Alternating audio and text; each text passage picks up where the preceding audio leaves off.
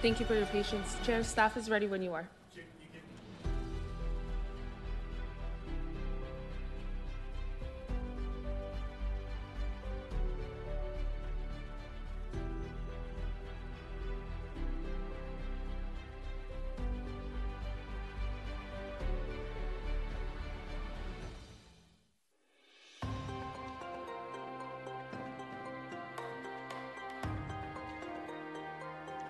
Thirty seconds has begun.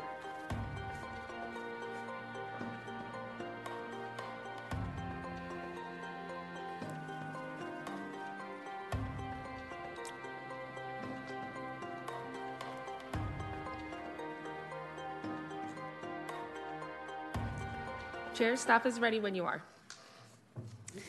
Thank you, Clerk.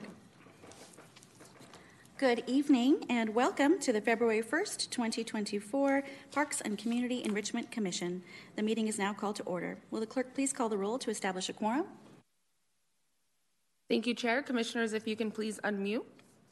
Commissioner Ford? Absent. Commissioner Liu? Present. Commissioner Robbins is absent. Commissioner Herman? Present. Commissioner King? Absent. Uh, Commissioner Flores? Present. Vice Chair Gaines? Present. Commissioner Rosso? Here. Commissioner King is, is absent. Uh, Commissioner Boone? Present. Commissioner Salinas Collins? Present. And Chair Vasquez. Present. Thank you. We have quorum. I'd like to remind the members of the public in chambers that if you'd like to speak on an agenda item, please turn in a speaker slip when the item begins. You'll have two minutes to speak once you're called on, and after the first speaker, we will no longer accept speaker slips. We'll now proceed with today's agenda.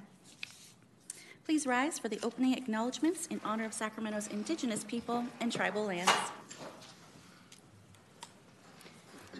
To the original people of this land, the Nisenan people, the Southern Maidu Valley and Plains Miwok, Patwin, Wintun peoples, and the people of Wilton Rancheria, Sacramento's only federally recognized tribe, may we acknowledge and honor the native people who came before us and still walk beside us today on these ancestral lands by choosing to gather together today in the active practice and acknowledgement and appreciation for Sacramento's indigenous people's history, contributions, and lives.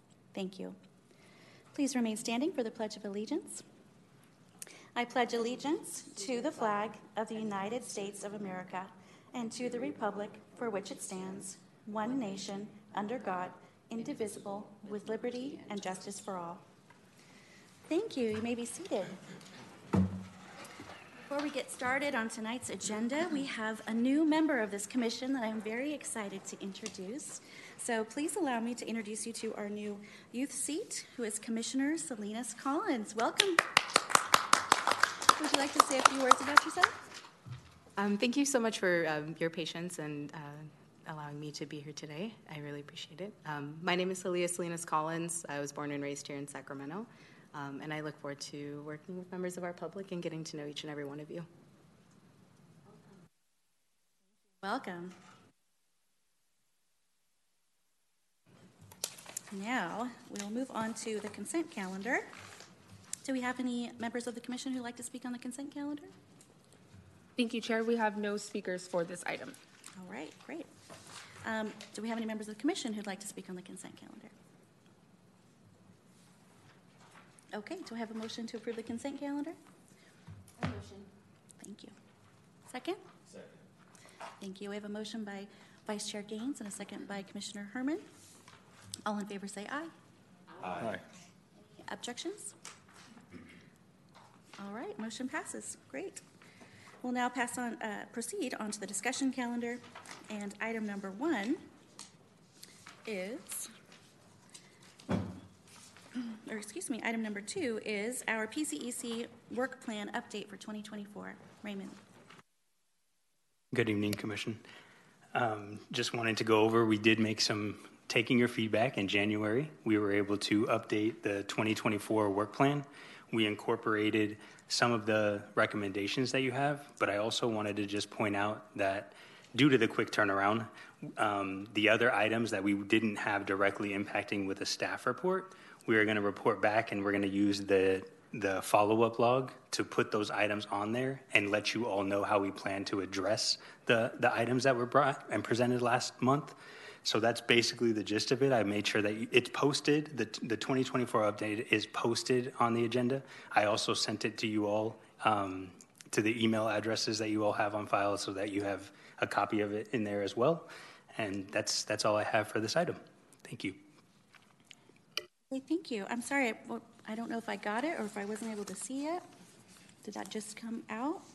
It was, it was posted, I think, earlier, earlier today. Okay.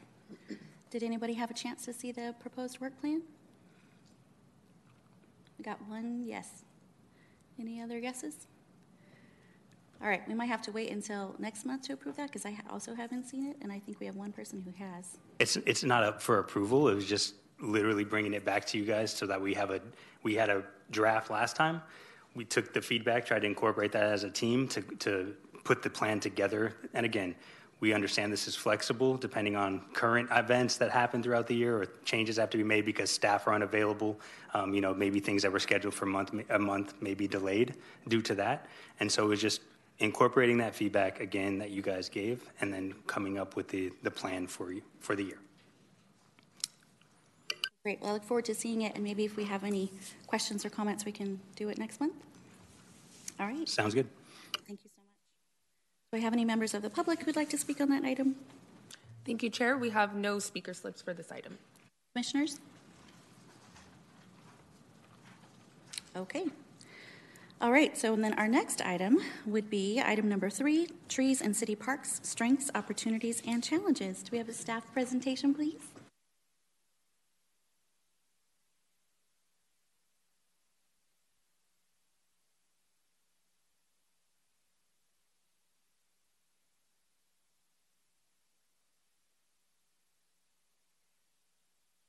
Manager with the uh, Department of Youth, Parks, and Community Enrichment.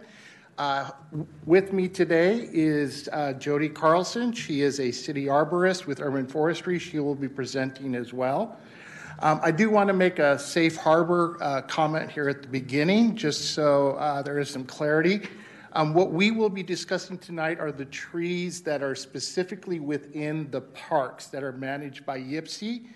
Um, Our parks uh, are unique, and they are a small subset of the overall set of trees that exist within the city, and also a very a, small part subset uh, that is unique from what the city manages as an urban forestry program. So not everything that we present will be cross uh, informational to be able to take to the rest of the urban forest that is managed by the city, or even into the larger uh, network of trees, which in Sacramento is probably over well over a million trees. So I will turn it over to Jody to start.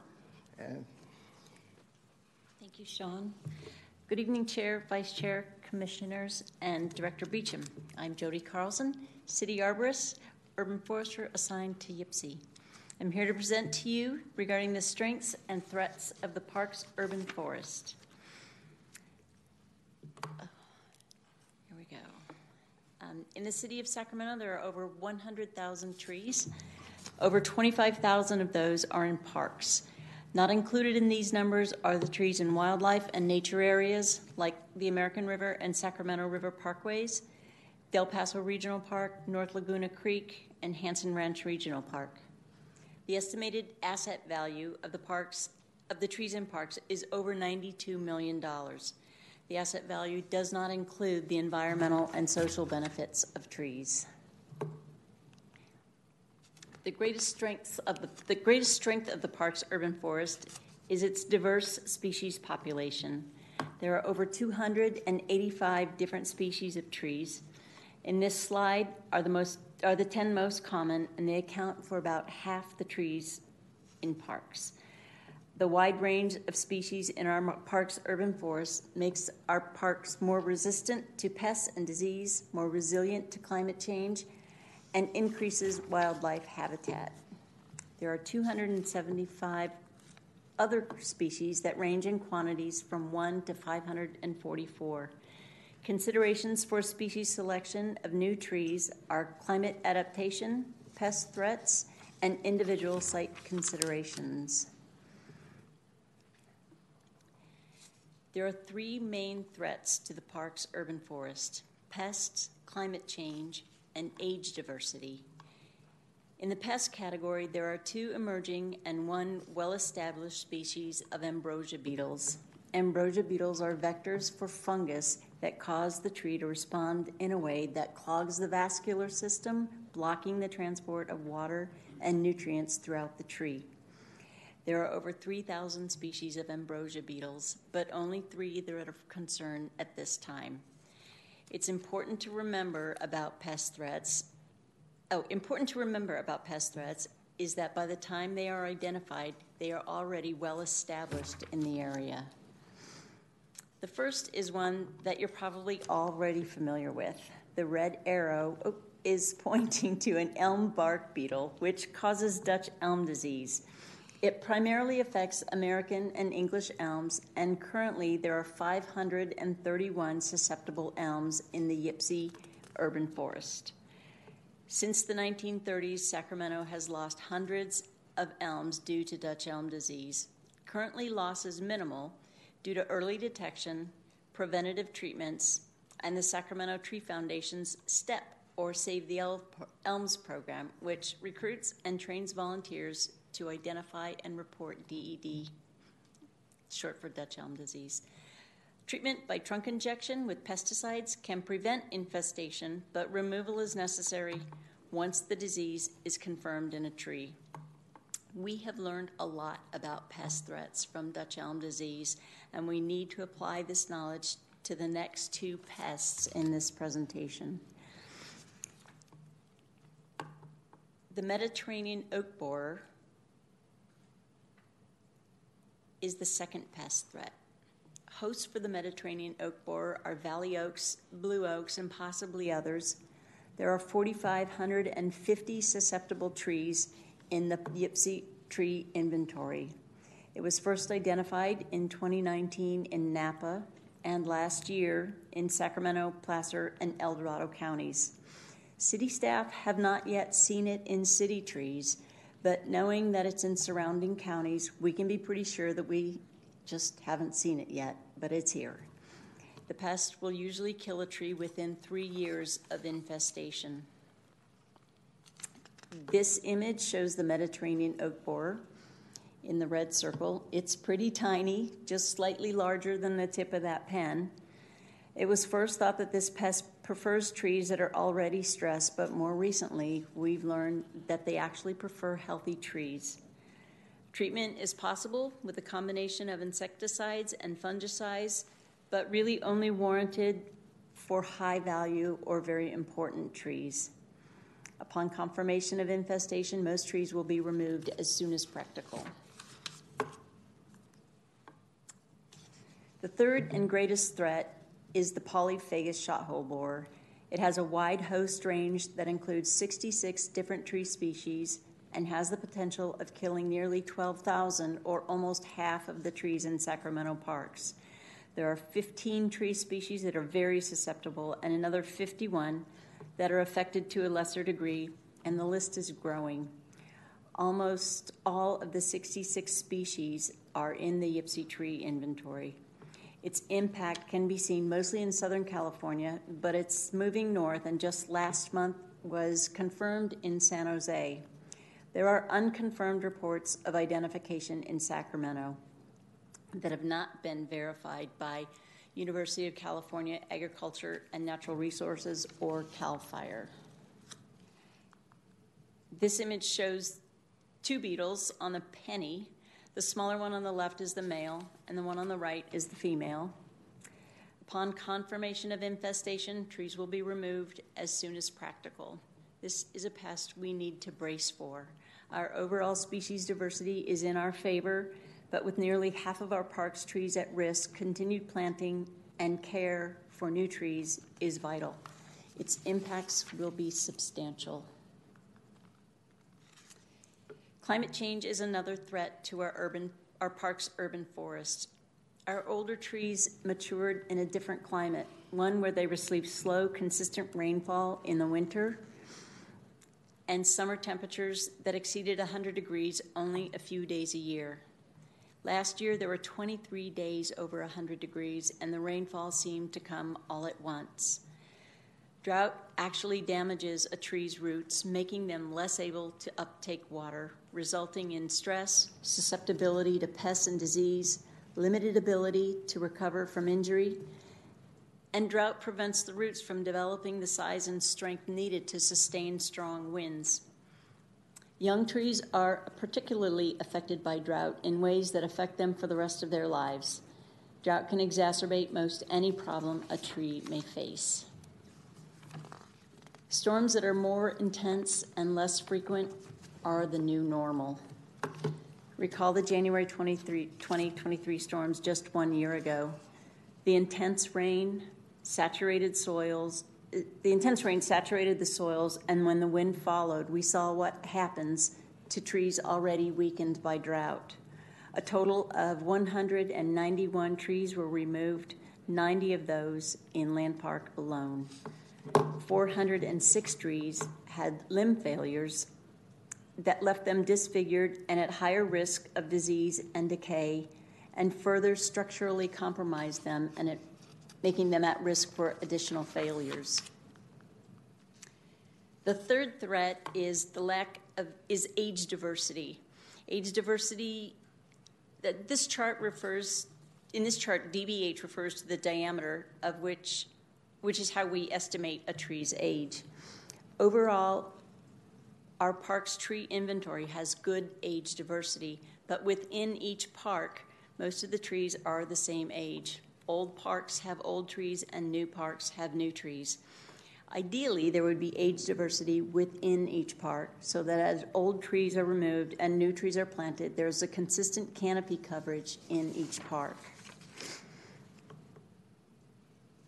The Sacramento Urban Forest Plan is being developed for all of the city trees. It will be a roadmap for YPCE to create its own tree management plan that should include an updated tree inventory, a planting schedule that will result in age and species diverse canopies in each park, a proactive pruning schedule that will reduce emergency response, and other schedules for tree maintenance, such as supplemental watering schedules, mulching, and pesticide applications. I want to leave you with just one more thing. With the threats that I've just described, nurturing and growing young trees is just as important as planting them.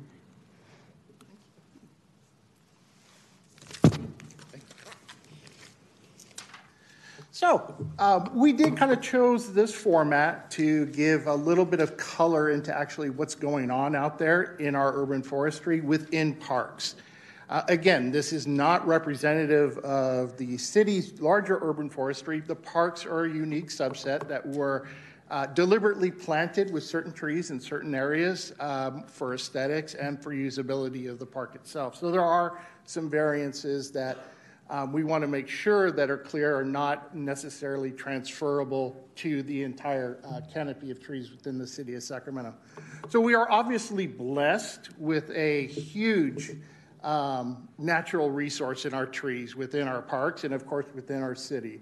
I mean, we are, as Sacramentans, we are intimately aware of the trees that are part of our lives. They are the you know, one of the largest contributions to what defines Sacramento as a city, in, in my opinion, but I will allow others to disagree with that. Um, and again, this is a resource that we all are intimately, again, familiar with. We live with trees, we have trees in our yards, we have trees um, all around us, but we may not know a lot about what's going on in the larger urban forestry. So we wanted to talk a little bit about the threats, but again, Threats are things that can be overcome. This is not um, a situation where, as a parks department, where we would not have the opportunity to start looking at these things proactively and take advantage of the skills and the knowledge of our larger urban forestry team, as well as contributions from the public. That is one of our uh, most valuable resources is going to be our public contributions. So I wanted to talk a little bit about the opportunities and challenges, just so we can get a little more broader of a perspective for that. So Um, there are a great many opportunities, and some of the opportunities, the reason that I want to present them as opportunities here is because we do have, you know, a, you know, a viable threat against our trees. And again, in this part, we want to be able to say, look, there are opportunities, there are some challenges to those opportunities, but overall, we do have a means to overcome anything. So in this case, one of the opportunities we have is a renewed commitment of our city leaders.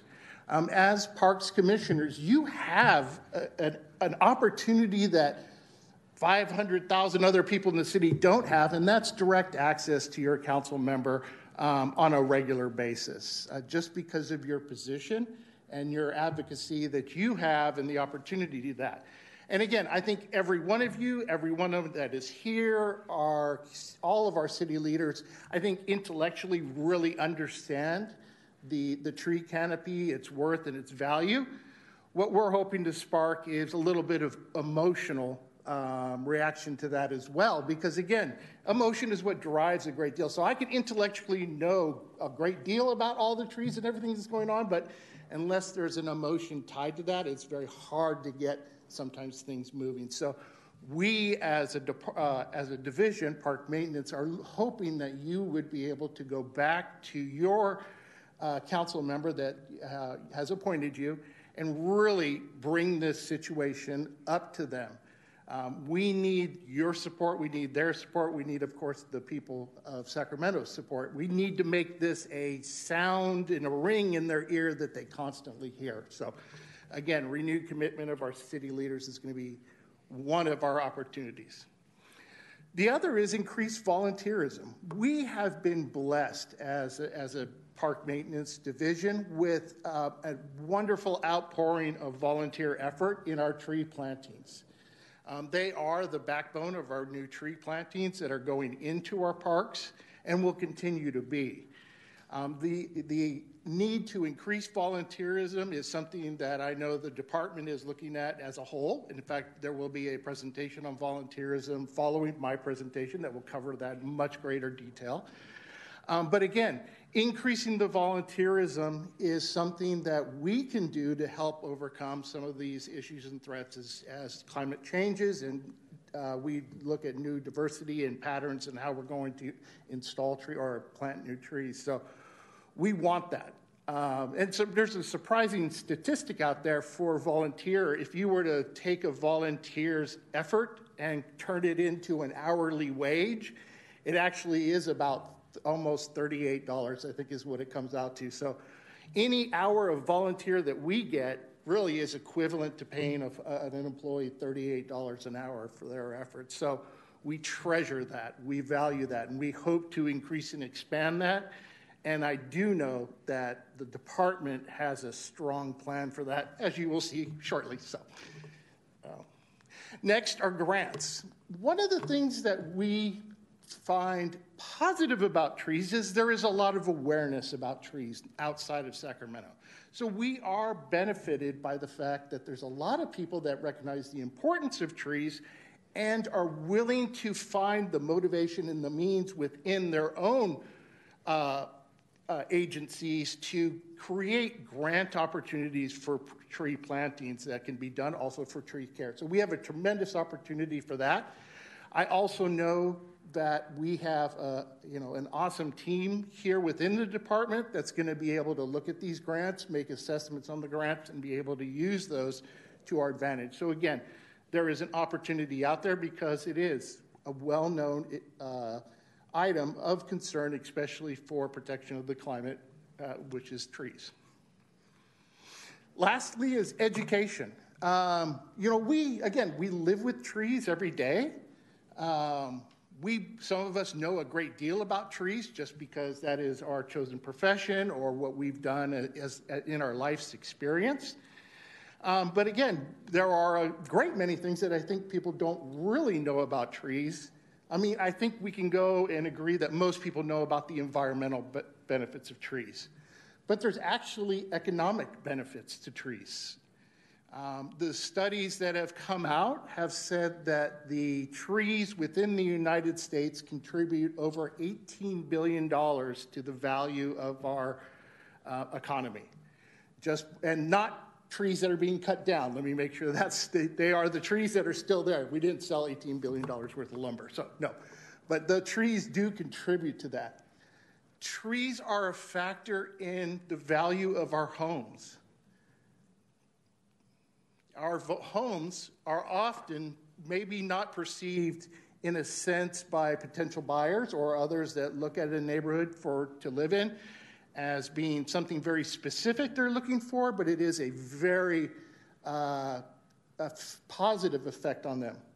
Also, revenue generation in small businesses. Surprisingly enough, that is a huge link um, that can be proven, and that is that people are more inclined to visit small businesses, to go in, to stay in those areas, to visit other small businesses in the immediate area just because the environment's inviting. So, again, there are things that we may not think about other than just the environmental benefits. There are those economic benefits. And there are the interpersonal benefits. Trees have a positive effect on our overall mental well being. Um, it is surprising. It may not be uh, readily apparent, but when you're around trees, you're within trees. Sometimes there, you even have a special tree that you've grown up with, played on as a, as a kid, and all those things. There is a proven connection with positive mental effects of having trees. So there are a couple challenges, uh, and again, the reason I want to talk about the challenges is because I want to kind of give a roadmap to say to each of you and to anyone who's listen, listening here in the, in the audience how do we get to a better place um, to actually end up protecting our tree canopy um, because it is such a precious thing? So, again, our city leaders, there are competing priorities. We know that. Um, we are facing that right now as a city. That is something that is happening at our city council meetings. And so, the reason that um, I think renewing the commitment of city leaders and communicating to them that there are actual threats is, is important, that they understand that this piece, again, intellectually, they've got it. But we want to get them that emotional connection to what that tree really means outside. All of these trees are out outside. And again, there's competing priorities. There's always going to be someone asking for more funding, but trees are important. So let's make sure we continue to advocate that. Volunteerism. Again, in a similar vein, there are competing priorities. I mean, we do a lot of things in our lives that are not necessarily uh, volunteer for our own recreation. We go on vacation to places, we do things uh, for fun. We don't volunteer all the time, but having all of those other opportunities gives us the opportunity to, to volunteer. So, again, when we look at volunteerism, we want to broaden the net uh, to increase the number of volunteers in, as, as much as possible because, again, we can't always continue to rely on the same group because that same small group may have other things they want to do with their children, with their lives, with you know their family and, and loved ones. So we know there's priorities when we're putting out the call for please help us plant trees, but we've had a resounding response, and so we are excited to um, continue that, but we recognize that. That's why we're out there talking about increasing the priorities. Uh, grants. Um, one of the things that is particularly important uh, in managing our grants is that there is often matching funding that is a requirement. Um, there aren't too many people that hold up a big wad of money and say, Here, I'll give it to you for free to go do something. They'll want something tied to it, and sometimes that is matching funds. Uh, one of the things that we struggle with in park maintenance is often those grants are one time. They'll get us something that will be very beautiful, they'll get us something very valuable, but there really isn't an endowment for the continued maintenance of that. So, Again, when we do look at grant opportunities as a department, they are going to be thoughtfully looked at, and we would take uh, every opportunity that I know is out there that makes sense for the department and for our overall mission. So, uh, education, uh, getting that message out there. There is a lot to getting the message out there. That's why we're here at this podium talking about this. We are, we know we're talking to the right people. When I look at this group, I know I'm talking to the right people who are going to help get out the message. And getting out the message is a tough thing. It's one of those things that we have to keep doing over and over and over again. You know, we can't do it some of the time. We can't do it part of the time. We can't do it half the time, or most of the time. We should be doing it all the time. Uh, and again, I don't see a gentleman here that was been with us in the past, but I can guarantee you his getting out the message has been something that you probably have kept in your memory very well. Um, I know that you have kept in mind that one bite will change your life. So, again, that is exactly it. You got to keep saying it, and God bless for, for those efforts. So, what I want to leave with is I, I don't want to necessarily call it this, I mean, a solution's a good word, but I think what's important here is that um, this is what we need we need from this commission, we need from the audience of people that are here listening, and a broader audience uh, outside of these chambers, and that is we need advocacy. We need advocacy at multiple levels. And so I, you know, I have a, a saying that says, advocacy overcomes inertia. Um, now, that's maybe not a little necessary intuitive, so I did come up with a little demonstration to show you what I mean by that. So, this is a pencil, so if I put this pencil here, it doesn't want to move. It, I could talk nice to it. I could give it a very good reason to say, hey, go to the end of this table here. Doesn't mean it's going to do it. In fact, it's purposely designed with six flat sides not to roll easily. And so, advocacy is that point where I can break the natural state of this pencil and push it to somewhere to where I want it to be and I can keep pushing it. And keep that is what is advocacy overcoming inertia. Inertia is just simply the, the stage of things wanting to just stay as they are. Um, but again, advocacy is what's going to overcome any inertia that's out there. And again, we need you all to do it. So, um, again, I know this was a little different of a presentation, but we wanted to give you the real strengths, weaknesses, threats, kind of a SWOT analysis, because we need you as commissioners to get out there and help us. So, um, with that, um, I will conclude and open it up for questions. So, please. Thank you. Clerk, do we have any public questions for this Dream Team presentation that we've just witnessed? That was so fantastic. Thank you, Chair. We have no speaker slips for this item. Wonderful. I'd like to remind people in the audience if you'd like to speak on this item that you need to come over and fill out a speaker slip and then you can speak on this item. Do we have any members of the public who would like to speak on this item? I'll give it a shot. I thought so.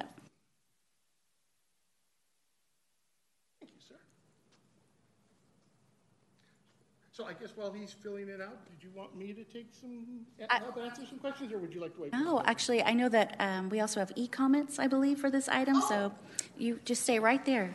Oh, I'm not going. Okay. I I'm here to appreciate it. keep pushing, I'm here to advocate, so. I saw that. All right, I could, I could start with the e-comments here. I have Isaac Gonzalez.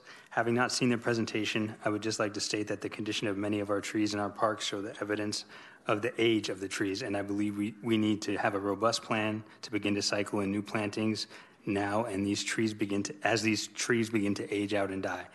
Having accessible green space in every community in Sacramento must be a priority of this government. Green space allows for activities and opportunities to promote health.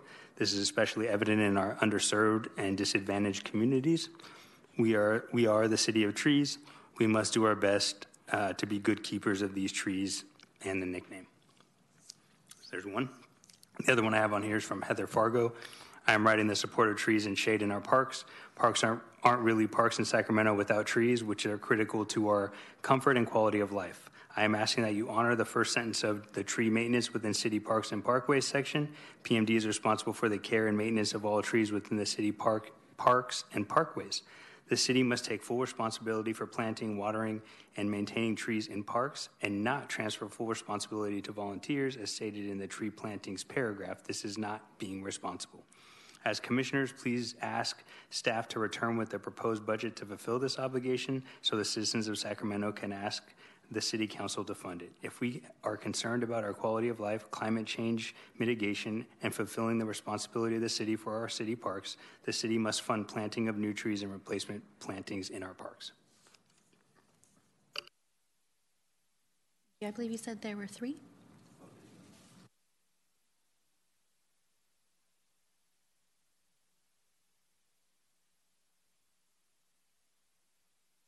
And while you find that, we have a member of the public who would like to speak on this item. Yes, if we can please have Jeff come up. Good evening and thank you. My name is Jeff Solomon. I'm a resident of District 8 and I'm also the treasurer of a vol- totally volunteer nonprofit called the Meadowview Urban Tree Project. Our mission is to get more trees in the ground in South Sacramento and to educate our neighbors about the importance of trees.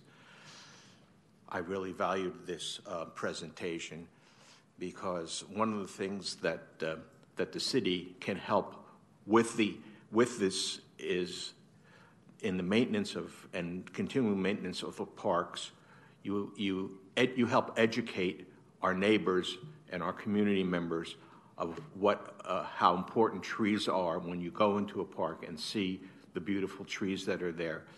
It it activates them to want to put trees on their properties, and in general, activates them to, for the interest in the trees. The comments that have been made already concerning um, long-term maintenance is, is very, very important. Um, I know when Sacramento was a, a smaller town in the early and mid 20th century, it was much easier to to create a city of trees. But now that we're bigger, we really have to increase our investment so that the entire region of Sacramento looks as beautiful as some of the regions that were benefited during those years. And that's, well, of course, one of those is South Sacramento. There are others as well. And I'm looking forward to, to a time where I won't be here because it takes a long time, but I'm hopeful that that mission, that you'll be able to help with that mission in general. Thank you very much. Thank you for your comments. All right, we have two more e-comments here. Uh, we have Ray Tretheway. I believe it must have been very difficult for the Parks Arborist and management team to forward to the Parks and Community Enrichment Commission their recommendation to stop planting trees throughout our beloved city parks. It is difficult for me to understand the City of Trees will no longer be funding tree plantings in city parks.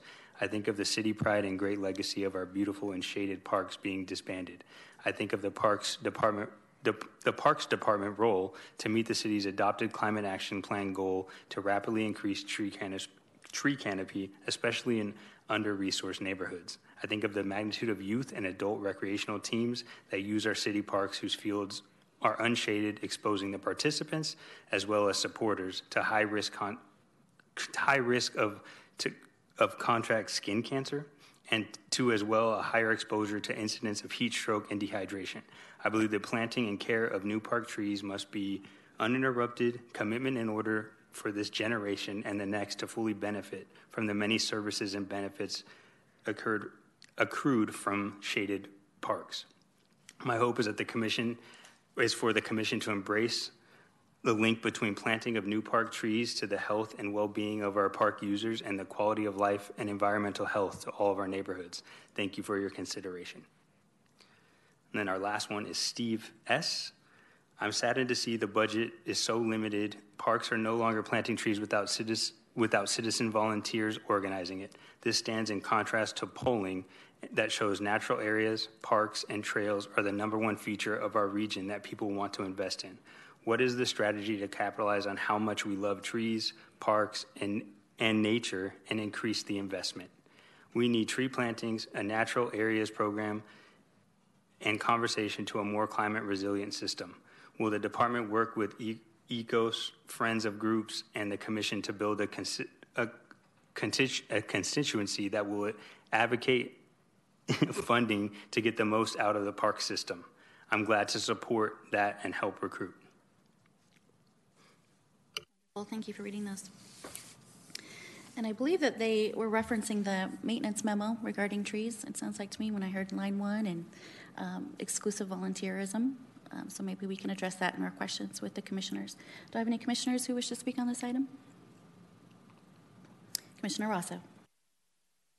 Hi, thank you for the, the report. Um, I had a couple questions and curious if there was um, some effort put into these areas. But um, one of the things I feel is missing from the, the uh, report is an equity lens to this conversation. Um, if there's a disparity between certain neighborhoods and their park canopies and the maintenance that has gone into those, I, I don't expect you to have an answer instantly, but I think that is something that I'm kind of interested to be able to hear more about uh, even in the future, just as it, we want to make sure that as money is tight and limited and everything else, that we're not causing a disparity between neighborhoods based off of just a lack of maintenance in certain neighborhoods versus others. I'm not sure if you have already like considered that when looking at this uh, uh, looking at this issue, but just want to hear your thoughts. So yes, there is obviously a large focus on that. Um, and I can't speak for the urban forestry team, but I can say um, we are benefited by parks because we do have, you know, a sizable density of trees that may be even more dense than what you would find in that surrounding neighborhood, which is one of the great benefits of the trees. But yes, there are obviously disparities. Um, I know that the city is looking at those in the urban forestry in their plan that they've put together. They have actually looked at the canopy um, very carefully from the very north to the south to the west to the east of the city, and they have uh, some quantum, you know, some numbers to those effect. Again, for us in parks, um, we are blessed with already with a, a great deal of um, opportunity to have trees just because it was part of the park planning process. Um, but yes, there is that larger issue out there, and I know that there is a dedicated group of people that are looking at it. Perfect. Um, thank you for that. And the other question I just have related to the um, staff report is uh, you mentioned the matching funds. Do we have an idea of how much money that we've left on the table, so to speak, because we didn't have accompanying matching funds? I, I have not done those calculations. I've been with the city here just two years. Um, but I can say that every um, opportunity that I've had to be involved in those conversations, I've seen nothing but, you know, tremendous effort to try and find that funding. Um, and again, but I don't have a quality or a, a number that I can give you. Maybe uh, Director Beecham can speak to uh, that is a larger sense. But again, um, nope. Okay, so that is the so okay. So we'll, That's okay. We'll go with my answer then. Very good. I think to your point of advocacy and how we can push things, um, having that number is sometimes helpful, just to be able to help quantify like how much is really being left on the table because we don't have those matching funds. Absolutely, I, I, I you know I absolutely agree. Every tool that we can give you, because we are intimately involved uh, with the trees within parks to continue to advocate, we're very happy to help and support. So, Perfect. absolutely. Thank you so much. Commissioner Boone? Um, this this request might need to go in the log, but I'm curious. So we have a desire to recruit volunteers um, to plant trees, but then we have a lack of like a maintenance endowment. So for the trees that have already been planted by volunteers, um, are they currently being cared for? Is there staff to support them? Like, is it worth investing in like another wave of volunteerism, another tree planting? if we're having a hard time maintaining what was already planted. Does that make sense? So, yes, I think I know exactly what you're talking about. Um, there are um, optimal and then less than optimal plantings that, that can take place. One of the things that we are very careful about in park maintenance is the timing and the location and the species selection. So, what we are looking at, and again, I wouldn't consider it the most optimal situation, uh, for a tree to, to, you know, to thrive into its maturity. But again, when we are looking at that, um, our arborist is selecting the, the, appropriate species that would thrive in the area. Um, we are planting that where we do have uh, other irrigation opportunities that generally come from turf. So we are not planting trees in, a, in an area that deliberately would be uh, water deficient. Um, and then on the third thing is we are planting these trees. Again, it's not the most optimal time for folks, but we plant them in the late fall, winter months and not get into the hot months when we're planting those trees. Um, and again, I think the arborists can speak to the factor of dormancy and so forth, but obviously, the less stress we give them at the very onset. So we are looking at multiple factors, and I think um, the the success rate is is actually outstanding in comparative to large numbers. Some trees will not survive due to shock, but again, is it the absolute optimal situation? No. Um, and but we are very careful and thoughtful about where we place trees and why we place trees and which trees we place. So it's not a, a haphazard. Perfect. So that being said, I think I'm more than willing to advocate, you know, in my D5 meetings um, and when I talk with council members. But between now and then, knowing those like um, hot zones, as you said, you know where you would ideally want to plant the trees um, would be helpful so that we can tap into the community that surrounds those areas. Because um, I imagine there's some that are probably more um, in need than others, um, especially uh, with the commissioner's point about equi- the equity lens. So, getting a map to tell us, like, hey, D5, there's one particular region where we really want to drive volunteerism. That would be a great site for 916 Day or for the fall or whenever, um, so that we can make an informed request um, while we're, you know, garnering enthusiasm. So, uh, to kind of talk a, a, little bit about that, so that um, there is a pathway to what we're what you're talking about. Again, the department. Again, you'll hear more from the uh, presentation on volunteerism. We are looking to be the initiators of many of the volunteer efforts by looking at the opportunities, maybe not just with trees, but also where areas were deferred maintenance so we are going to be part of the effort is we're going to be looking for these opportunities and of course sharing them with the commission. But it won't be, you know, just as everyone maybe wants to do a certain park or something like that. We're really going to start looking at that. And again, that's been well uh, in discussions. And, and again, I don't want to take away anything from the other presentation, but I can assure you that that is the department's direction is to make sure that when we're doing tree plantings, we're looking at it from an equity lens and an appropriate uh, lens of where we think it's going to be most successful. Good evening. Thank you. Uh, thank you, Sean. Thank you, Jody, for the great presentation. I just want to add to that. I really appreciate your thoughtful comments um, because the overwhelming number of interest in supporting tree planting and efforts was the sort of impetus for reevaluating our volunteer program. Um, because we were receiving such an overwhelming number of community members that wanted to help plant trees, but not all tree plantings are created equal, right? There's a lot that needs to be considered um, into those efforts. And so by reorganizing and relaunching our volunteer program and having our wonderful arborist on board that can really focus those efforts and supporting making the most thoughtful decisions and where we're selecting and how to really utilize volunteers for that.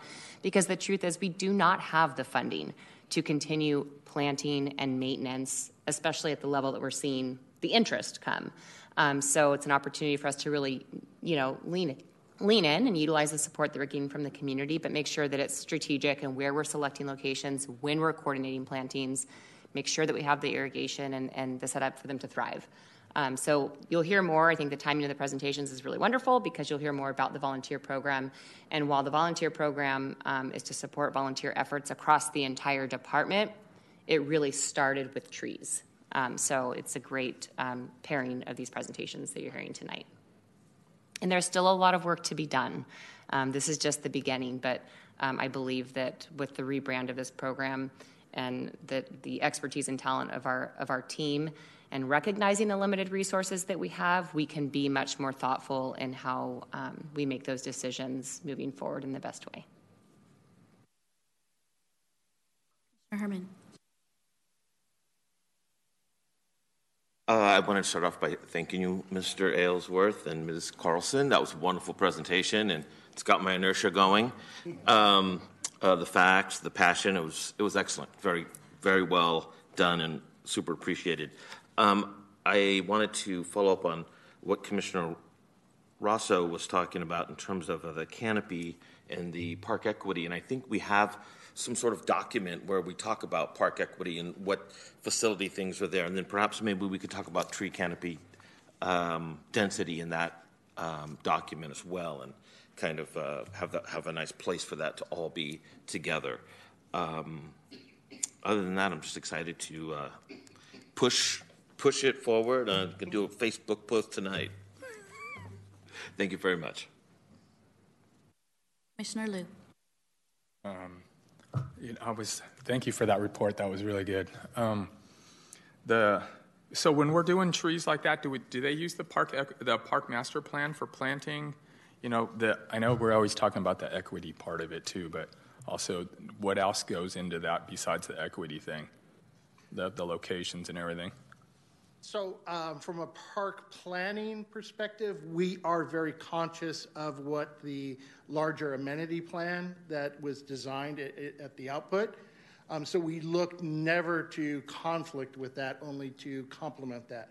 Especially when we're planting trees, we're finding that we're pl- planting them in more passive recreation areas, so we're not necessarily taking away from any organized sports. But um, as far as the selection and planning of where they actually go. I will leave that to our city arborist. In each park or in No, just in general, whole your general urban forest? philosophy. You know, a lot of it has to do with um, uh, the volunteers themselves. We'll have a group of volunteers step up and say, we want to plant in William Land Park, or we want to plant at, you know, um, North Natomas Regional, or, or it starts with the, the council member.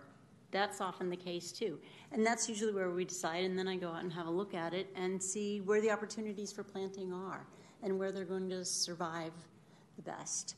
But um, it's generally the locations are are driven by the volunteers or whoever's doing the project. Well, not the individual, just to, uh, so the, the placements within the park. So the park selection can be driven from the outside, but really the arborist creates the planting plan. Just just to be clear with that. So um, it is a very thoughtful plan. And of course, we are blessed to have our own arborist dedicated to us. So um, we are planting thoughtfully. We obviously uh, share our plans with the park planning development team to make sure, again, there aren't any foreseeable uh, conflicts as well. So we do have that kind of marriage uh, within our department, within our, uh, uh, um, our allied divisions. But we take ideas from anybody about where to, what, to, what parks to plant in. I think when we get our Sacramento Urban Forest Plan completed, we'll have a much better idea of where the needs are, and that's when we can start driving the location for planting, and that's going to be really important.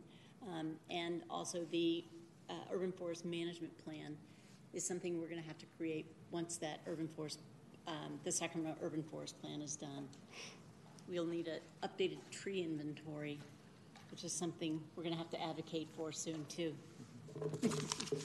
So again, just uh, that uh, disclaimer. So what she's talking about is actually the Urban Forestry Department, which is doing something a lot more comprehensive for their entire realm of responsibility. So we are not developing anything separate from that, so it would follow in sync that we would use their expertise to help guide so when that our plan, internal decisions. So when that plan is finished, then we could kind of take the parks part of it and kind of go over it and see it what will we will include a section in parks. I do know that because I've contributed to that. I do not know the timeline for that when it's finally completed, but it is a guiding tool to help us.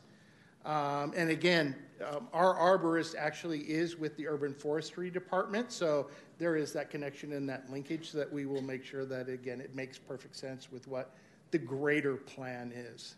All right, thank you. Mm-hmm. I just want a point of clarity before I call on the next commissioner. Are you saying that the upcoming urban forest master plan is going to include all park trees, that we're going to be adding those into the plan? What I was reading is it does include those in that it's now called the Sacramento Urban Forest Plan, and it is included in that. What we're going to have to do once that's completed is develop a parks urban forest maintenance plan or tree management plan. That's that will help us with um, figuring out where to plant exactly. That's going to be a big step, though. Right now, I can run around and look at all the parks and do a windshield assessment and have an idea of what should go where, but there's a lot of parks, as you all know, and it's a huge job, and there's a lot of other demands. But um, that's that's kind of how it goes. We've been waiting for the approval of the 2040 general plan to move forward with the Sacramento Urban Forest Plan, and that's the next step. Once that is approved, then that's the time that we really need to focus on creating a parks urban forest management plan. So what would the timeline be for us to have a map that has all of our current park trees in it? Um, an inventory, or uh, well, we have an inventory now. It's dated though, and it's not been maintained well. Um, we funding is a big part of it, and Kevin Hocker would be able to answer that a lot better than I can. I can, so I don't really want to even step on that at all, put my toe in it even. Um, but that that's an important part of coming up with an overall plan of really where we need to put these trees. Is to start with an assessment of what we have. We've got um, aerial imagery, and we have a very dated inventory and, you know, these numbers were taken from that. It's the best we can do right now, but an update is sorely needed. Just to put your foot adjacent and not your toe in there, how dated is the current inventory we have for parks? 15 years? I think that's overall, correct, for the entire Yes, city? for all of it, yeah. the whole So she is speaking about the overall plan? Urban forestry Yeah. and parks. So I'm sorry, it's, it's hard to separate because she works for a different department that kind of meld it all together so it makes sense, but yes. Commissioner Flores. Thank you, Chair. Um, Sean, you are correct. Uh, this is a different type of presentation. I think in your tenure, I don't think we, the commission has received an item like this. Going back to Raymond's uh, uh, item from earlier uh, on the calendar, you know, this tree item is, uh, is unique, so I just want to recognize that part. Um, and then you also, because this was a unique item, you verbalized some of our life as a commissioner, right? Like some of the charge that we are supposed to be doing out in the community is to have that volunteerism, that education, uh, confer with uh, our appointed uh, elected official or or body, right? Um, you you spoke of it from your perspective, the exact flip side of the coin we do it at, or at least I, I perceive what most of us do here. Um, so it was very interesting to hear it from staff's perspective, but but I think that's why our events work so well because we're all on the same wavelength, right? There's a goal from the the YPCE end, and then there's a goal from the volunteer as commissioner and to rally the troops, so to speak. Uh, recognizing that the like in your your chart of opportunities you know, there are competing priorities out there. Like it, it, can be a Saturday where it's raining, right? Like somebody may not want to go out there, but you know, there's 10 trees to plant still. Like, so how do you motivate even on the best of conditions, yet it, there's a rainstorm coming? So I know, like, I sent emails, it's like, rain or shine, you know, we'll be out there for an hour. So, you know, we'll put, it, put a tree in really quick and so you can go so you're not soaked, right? Like, you have to almost do everything to keep that high motivation up because I, I, can snuggle in a warm fire on a Saturday, right? You know, so so so thank you for verbalizing it because I think, you know, that's you know, I've literally had coffee chats in my district going to Jody's point you just made where there are over 200 parks, right? And you are still assessing the matrix of the park trees alone. That's over 200 and, or 25K, right? and a, a, neighbor says, Hey, there's a tree right over there that just doesn't look right.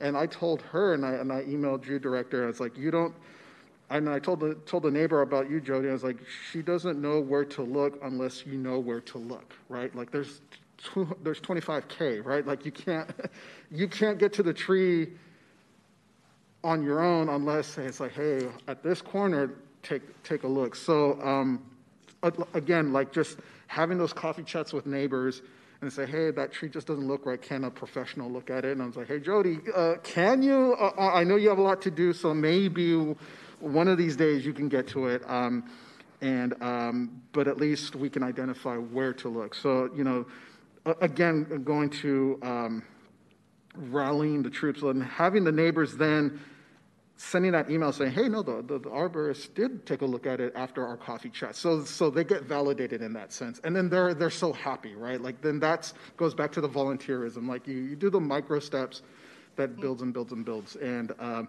and so I see that as what a commissioner does, right? Not necessarily sitting up here for a few hours once a month. It's like, no, it's those coffee chats, it's those emails, working with staff, and improving neighbors' lives. Um, and one thing, um, before I pass on the mic, uh, Sean, again, with this being a unique conversation, you said the economic benefit, right? I wrote this down.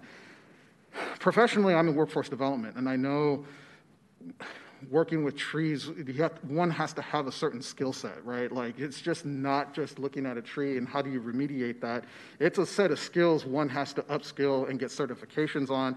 And if you're on the right union, then that's a you know it's a really good it's a really good job. So you for you to say that and then knowing I I tried to link the the targeted communities I'm trying to put into uh, into life changing union jobs. Um, you know, sometimes uh, these climate green jobs that you know we're trying to espouse, you know, sometimes people overlook the CCC mm-hmm. and and and and some of these um, remediation efforts. So, no, I just want to recognize, like, yeah, this item was a little different, and I don't think we've had one in the relative in the pandemic era. And I know in your term, I don't think this is like probably one of the first times. So I just want to recognize that, and uh, looking forward to rallying the troops. Looking forward to it's not just the tree planting, but what other items we can do out in our districts uh, with the equity lens. Right, it's not just trees. It's what else can we improve our, the lives of the citizens, given the resources we do have and given the locations in the cities. Um, that's going to be a challenge, but it's going to be an interesting, creative way to impact our city. So thank you. Commissioner Lewis, your hand still raised? Thank you. Vice Chair Gaines? Thank you. Um, thank you guys so much. Um, I don't care what the water tower says. This is the city of trees. so um, this is very important as we see from the comments. Um, and I think, you know, we're all on the same page about how important the trees are in the city. And it's just figuring out a way um, to navigate with competing priorities and lack of funding, you know, what that looks like. Um, so I just want to reiterate, uh, reiterate what Commissioner Boone said about um, how we choose parks and choose plantings. Um, I represent District 8. we're just working, we're, we're a working class neighborhood. We, we, we're just doing our thing, living our lives. And so I would hate 20 years from now to see Sacramento be the way it is. Like when we look around our city, we have neighbors, neighborhoods that have tons of trees, tons of old trees, these just beautiful canopies, and ones that don't. Um, and we know that is because of advocacy. It's who who was making the decisions, who was fighting for their neighborhoods, and some of us are just working to raise our children and we don't have time to come down to city hall and fight. So we all have to fight for for our neighbors. Um, so it's just super important that we look at that and that yes people are going to step up. And i was looking flipping through the form like oh i want a tree planting. Um, but recognizing if there are places that need that that we're the ones leading the way for all of those districts who might not be able to fill out that form or ask for it that, that we're keeping that top of mind. Um, and then also, um, you guys know I have a marketing background, and so I think um, when we talk about this being like volunteer led, the volunteer events that I've been at, Sean, you have been at, and so I think bringing some clarity around that, that it's not just that we're going to dump some trees and you better bring a shovel and put them in yourselves, but that it's a partnership with volunteers and city staff that the trees are provided, the tools are provided, things are happening. We have an arborist who's like laying out this plan that there's a lot of work the city is doing, and the volunteers were really like kind of coming and doing that final step. And it is an hour that we're asking. I think that would um, shed some light. So if someone in the marketing team can like make me a one pager, I think that would really help um, just demystify what this looks like when we talk about this being a volunteer led effort. Um, because your team is always there. Oh, yes. Mine. Thank you very much. Um, so yeah, I just think clarity around that would be helpful. Can I uh, interrupt you? Of course. Thank you. Um, can you provide clarity right now about exclusively volunteer requested plantings means in the maintenance memo that was addressed in the e-comments? So what I mean by exclusively volunteer is, is that for every tree planting event, Um, and again, to make it a successful event, we do ask for volunteers. I mean, we can plant one off trees, um, but any plantings that are of multiple trees, um, we do re- help, uh, you know, we do rely on that help for volunteers to come out and, and do those final stages. So again, it's, it's, when we say exclusively, it's exclusively to the point that what we're saying is, is that we as a, uh, as a division, we can't, we don't have the resources to host and our own internal uh, sizable tree plantings. We can definitely do a lot, but when we're looking at large organized um, tree planting events where we're doing, you know, 5, 10, 15, 20, uh, I think we did 40 trees one time. Um, that's just uh, a, a situation where the volunteerism is, is a key factor. Mm-hmm. Thank you. So, and I just think um, like having your guys' guidance of what that looks like because I might think a park needs trees and you're like actually like it doesn't and here's why you know i don't know. Um, well, so i think having that is super helpful and will be helpful as we go to advocate. Um, also i recognize um, and i appreciate what you said about nurturing young trees and how important that is. And so i want to make sure as we are advocating for new plantings that we're not forgetting about last year's trees.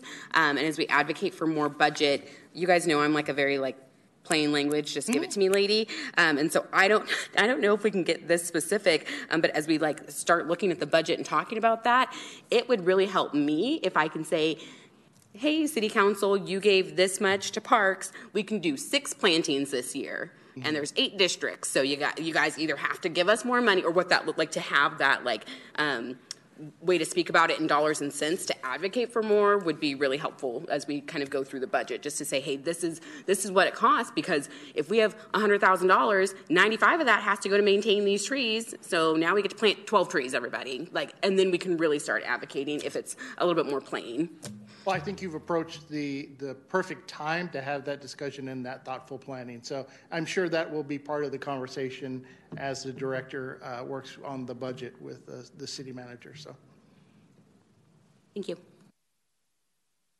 Well, thank you. And to address the e-comments and the maintenance memo about our tree care, it explicitly states that the Parks Department will plant trees upon request of volunteers and have the arborist aid in that effort. Mm-hmm.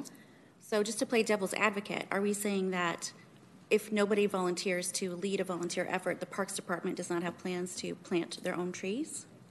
So, we do not have uh, an abundance of resources to plant our own trees. But to go in a little bit uh, back to what you said about no one ever wanting to volunteer, um, we haven't experienced that. So again, it's a hypothetical that, that it's hard for me to answer because I've never experienced a lack of outpouring of support in planting trees here in the city. So, the you know again to say that if there was a, a time that that could happen, that's a hypothetical, and I have yet to see it happen. I, I just see tremendous effort and and thoughtfulness and you know camaraderie, you know, with folks to to do the tree planting. So we haven't come across that. And I don't ever believe we will have to come across that. I just see way too much positive in the people in Sacramento. We have a lot of positive tree planters in Sacramento. Um, before I go forward, because um, I do want to ask another question. Actually, I want to ask a few more questions, so stay right Absolutely. there. Um, just let me back up and say, fantastic presentation. It was very engaging. I liked the demonstration. I, I agree that. Oh, yeah, um, pencil. Yes, don't forget your pencil, friend. Um, thank Doesn't you so have much. a mind of its own, by the way. I really appreciate you prefacing, you know, we need your emotion. This is our strategy, um, being very clear and direct, bless you. And um, for showing us the, um, the pests, for showing us the barriers. For uh, I really would like for us to do a deeper dive into what those barriers literally are, because I believe the relationships that most of us have with our city council member, um, they they ask for data, they ask for numbers. You know, my city council. Uh, representative sits on the cardboard, so I have to come with some data. Um, you know, we both got our shoes muddy last weekend planting trees together, but not in a park. Um, so thank you for the presentation. Mrs. Carlson, thank you so much for being here. You are a decorated decorated expert in the field. And I don't know if anybody knows that here, but I want to make sure that I say it loud and clear that I know your qualifications. I can't even believe that we can afford you. Um, I am grateful that you put up with us, and I want to make it clear that being a tree doctor, for over 230 campuses, each of which has their own number of trees. It's kind of like saying we have a doctor for Sutter Health who has this many campuses, and each tree is a patient. So I want to make that clear of how desperately we need more of Jody Carlson, okay? And we are blessed to have the best of the best. Absolutely. That said, thank you for all the hard work you're doing and the clear understanding and passion of, of the desperate need that we have. But I want to revisit this idea that it might be okay that we just rely upon volunteer request because as we saw play out over the last planting season, our plantings were in Land Park, McKinley Park, Marriott Park. I don't know if there was another park. If there was, I missed it. But this is exactly the equity issue that we're speaking about. That people who had time, people who were passionate about trees, and people who wanted trees were granted tree plantings in parks that already have quite a few trees, and in fact, a nature area, which is very lucky to have. So, what happened to our parks that didn't have people who had the time or capability to volunteer because they are just living their lives or meeting the day to day? So, I just want to make that clear that while it might be a hypothetical, it did play out that our volunteers did not request tree plantings in districts that maybe have fewer trees. Um, and again, I, I would have to go back and look at the records, but I could definitely think of opportunities at tree plantings that I've been to that weren't on, on, on your list. So again, I th- again, I but I can't quantify those. I don't have them right off the top of my head, but I can definitely know we've partnered with quite a few um, outside of those parks that you mentioned. We do have a lot of demand for those, and for the very same reasons that you uh, described. Um, and I think the department knows that, and I think that's why the department has worked so hard to create and final and put together a program, a volunteer program that says we can go to this park that maybe no one is advocating for and bring resources from other areas into this park, into an area that may have not been one of those, you know, one of the lists that, that you give. So there is nothing but, uh, again, acknowledgement of that and a, a team that is working to solve that. So I think that's what's important is again, we see it, we understand it, we're looking to solve it. Love it. And is that team in the Parks Department? That team would be the entire uh, department itself, YPCE. I, I, cannot stand here alone and say that I can do it. I see tremendous uh, cooperation and effort from Parks Planning, from our recreation teams, from all of our teams that are all working together in support of that. So, again, our leadership is keenly aware of those imbalances and is thoroughly engaged in making sure that those things are addressed to the best of our capabilities. Um, and capabilities is our why we're here advocating, by the way, because we want more capabilities. So, absolutely. Were you going for that? I, I just thank you, Sean. Um, great explanation. It goes back to what I was explaining to Commissioner Boone earlier um, around how we're refocusing. Something we recognized is that our volunteer efforts are heavily driven by volunteers approaching us and saying they want to focus on a specific park or a specific project. By doing these assessments, having that clear landscape of where our needs are, and not just with trees. Again, the impetus was trees. It started with trees, and that was ding, ding, ding. Let's start talking about this. Um, but then we realized, okay, we're identifying locations for a 916 day. Let's look at our deferred maintenance list. Let's see where our most significant needs are where we can really leverage the support and that energy from the community where it's needed the most. That goes back to, this, to these efforts here. You'll hear more about the volunteer program in a moment. So that we can say, here are where our biggest needs are. Here's where we really are looking for the community to support in these efforts. Um, so we can focus on some of those more under resourced areas that need it the most. That is our ultimate goal. We recognize it, like Sean said.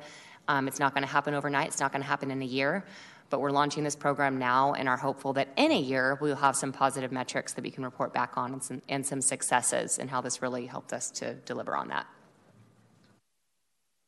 So the volunteer program will choose parks to plant at? It won't wait for volunteers to request locations? It will do both. So if we have volunteers that approach us and they're organized, um, they'll work closely with park maintenance staff and with Jody and her expertise to identify the right kind of plantings, if it's a good qualifying area or location for our planting, the types of trees to have. But we will also be able to identify, use these tools that will become available to us um, to, and mapping to identify the appropriate location so that we can go out and solicit. I'll use the example of the McKinley Rose Garden.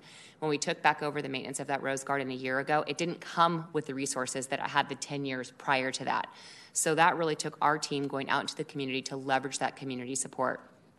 That was really the start also um, for some of these conversations around organizing those efforts.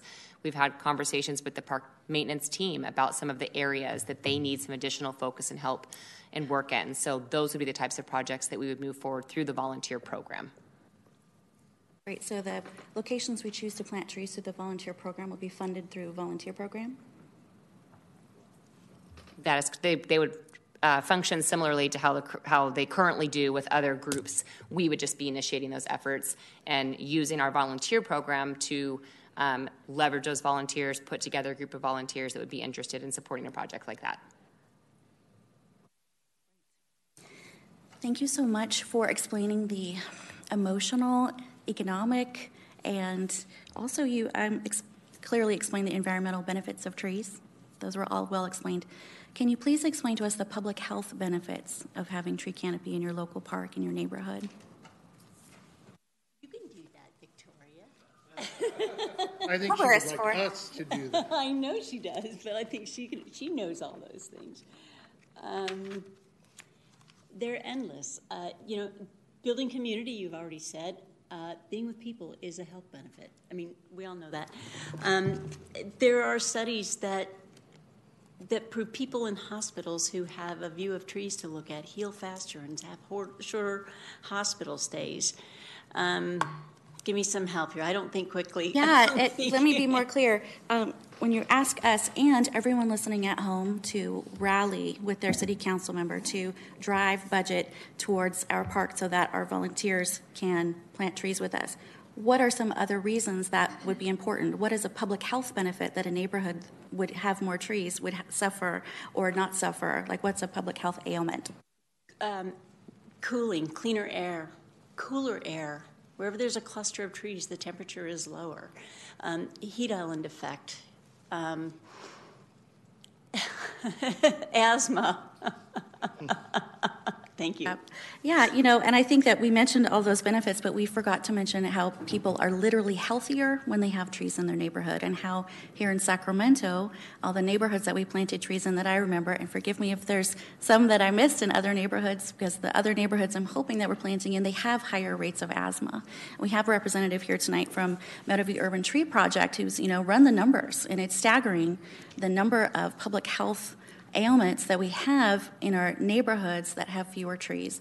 And so when you live in a neighborhood that has fewer trees and the park is your free accessible green space for you to go and enjoy, but you have fewer trees because maybe the irrigation isn't there, so we decided not to plant there instead of going out and finding the money to put in the irrigation, to plant the trees there, which I know we've experienced over and over again in Meadowview, then we, ha- we continue that inequity. So to, come to Vice Chair Gaines's point, in 20 years, you know, if we're not starting to plant in those places today, we're going to continue to see the Sacramento that we have now.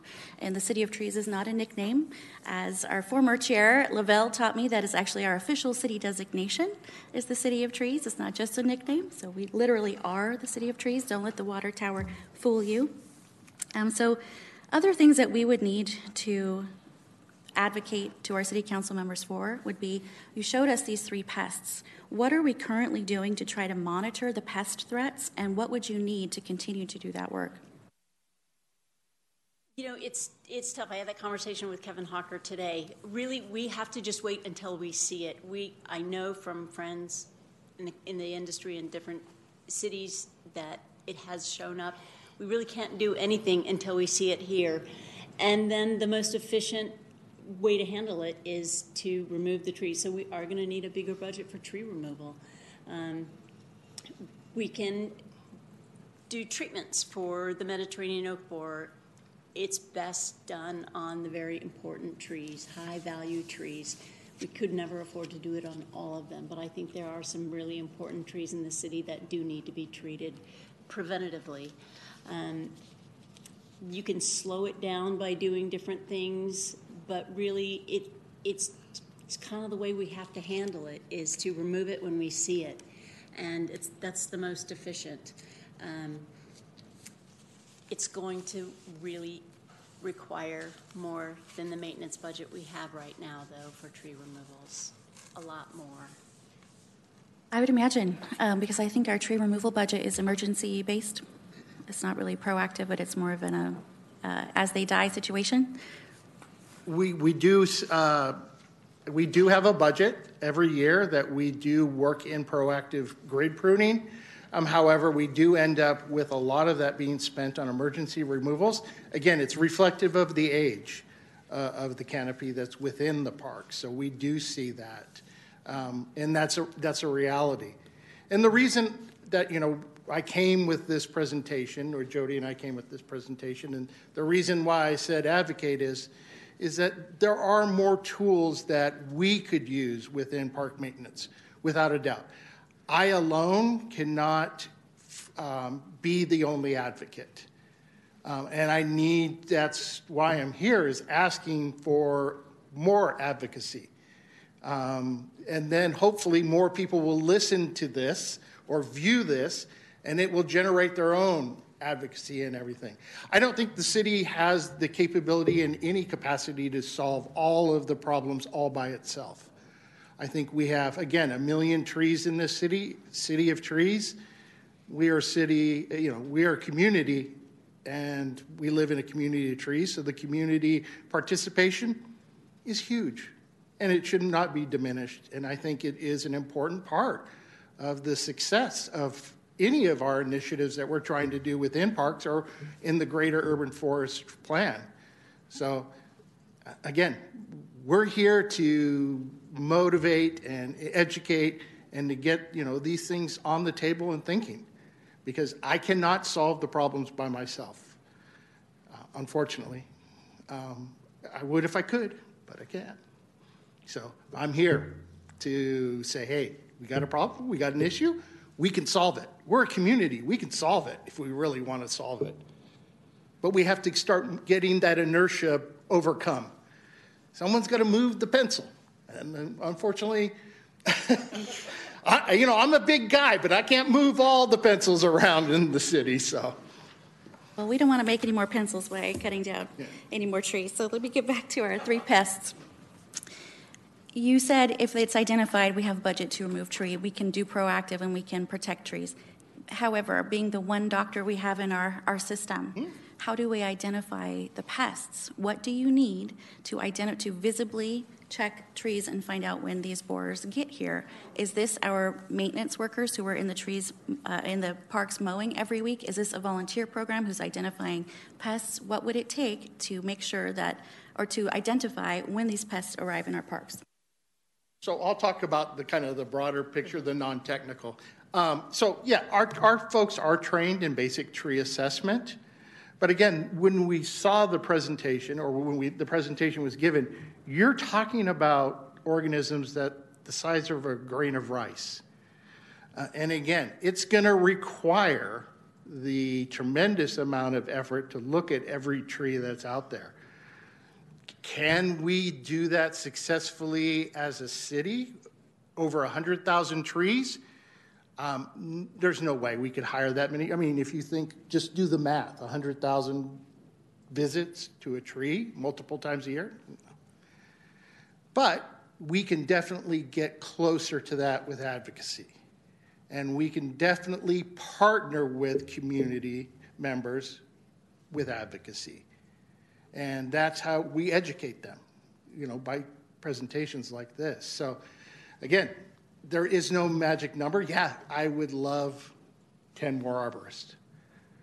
But I am here to do what I can with the resources I have and to advocate for more resources or to actually not advocate because it's not my position to advocate, but my position to hopefully get someone else to advocate um, their council member. So, but again, yeah, advocation. That's what we need.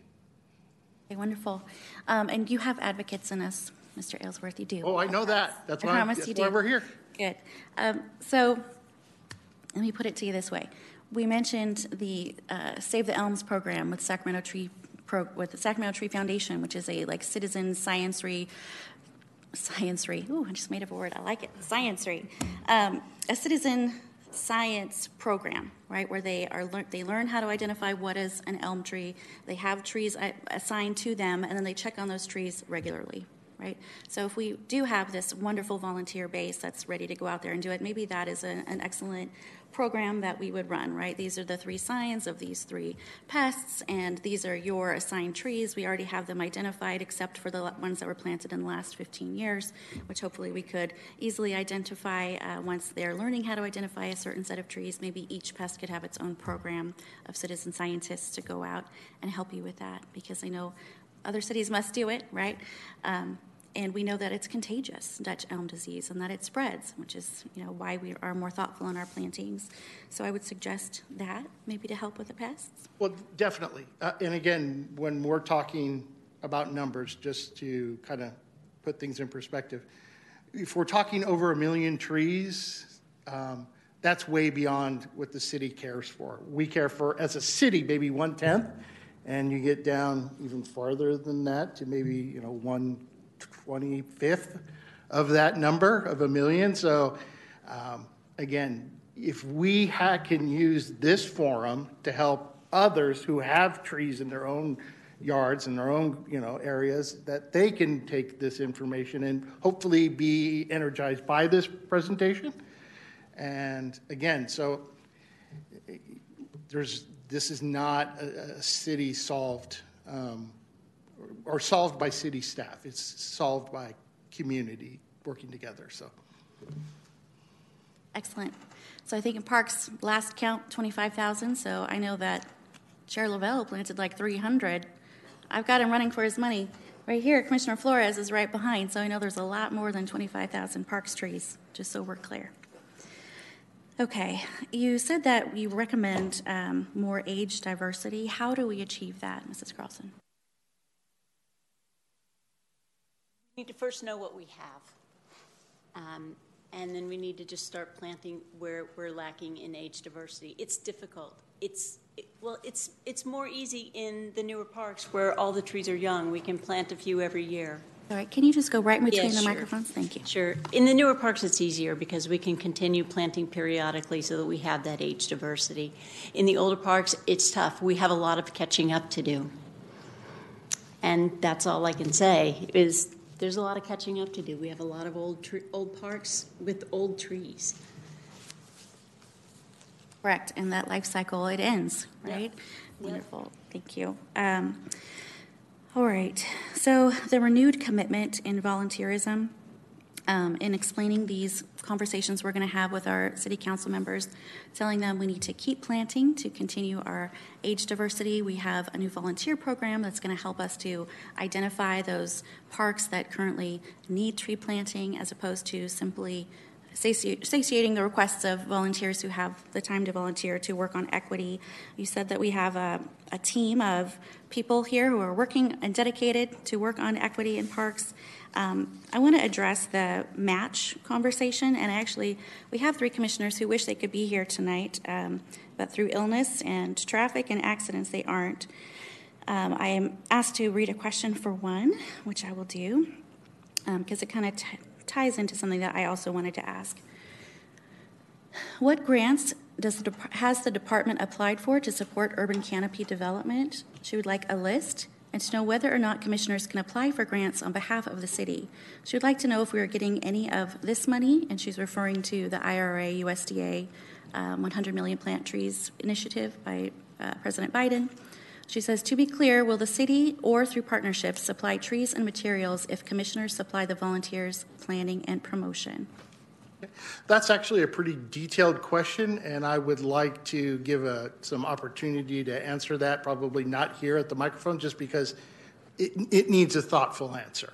You know, and again, I don't have those numbers off the top of my head about which ones and all the opportunities, but I know there is a commitment in the department to do the, you know, what it can with the resources it has. But yes, we can definitely have that as a, an item that we can bring back for discussion on the log or wherever it's most appropriate.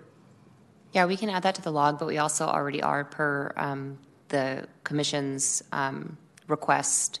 At the last meeting, we did add an, an agenda item on um, grant um, opportunities that we'll, we will be reporting back on department wide. Perfect. And do we know if commissioners can aid in writing grants? They can certainly support staff if there's an opportunity for a grant that a commissioner has identified and share it with staff. We can absolutely strategize together and see how we can partner in, in leveraging that expertise to help us secure more funding. Well, thank you. And get well soon, Commissioner Kangas.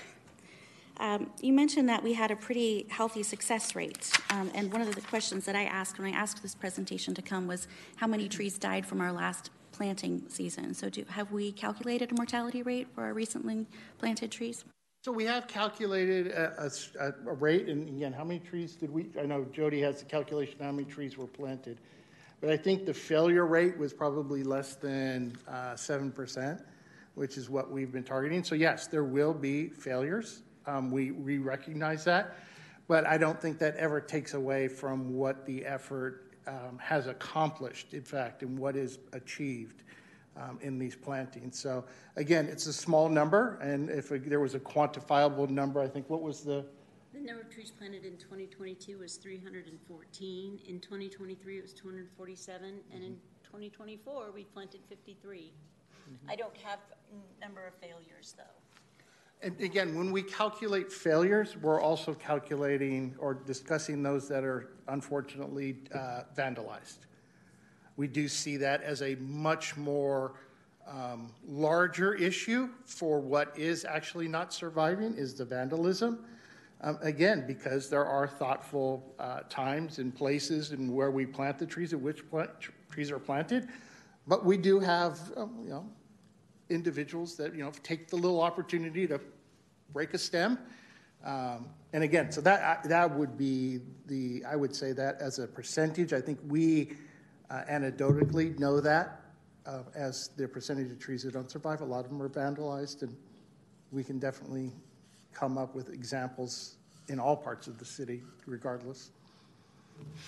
That'd be great. I would still like to see that number of which trees are still standing from the last planting season, at least. Um, and obviously, vandalism is always going to be an issue, but if that is the number one cause, then there are different staking methods, there's fencing, there's a lot of things that we can do to protect trees going forward. Um, I know that lack of watering is a large issue. I mean, if we look at Granite Regional Park, which I harp on every single time that we mm-hmm. meet, where we planted 33 trees together and a small fraction fraction of them are alive. Um, we put it through the test that we identified here that you needed a 14 day notice before you removed them. We went out and marked them all dead. The ones that were dead, more are dead now, and the majority of the ones that were marked have not yet been removed. Yes. They just stand there dead. So I know that vandalism for one of them was actually from a sprinkler hitting it like this.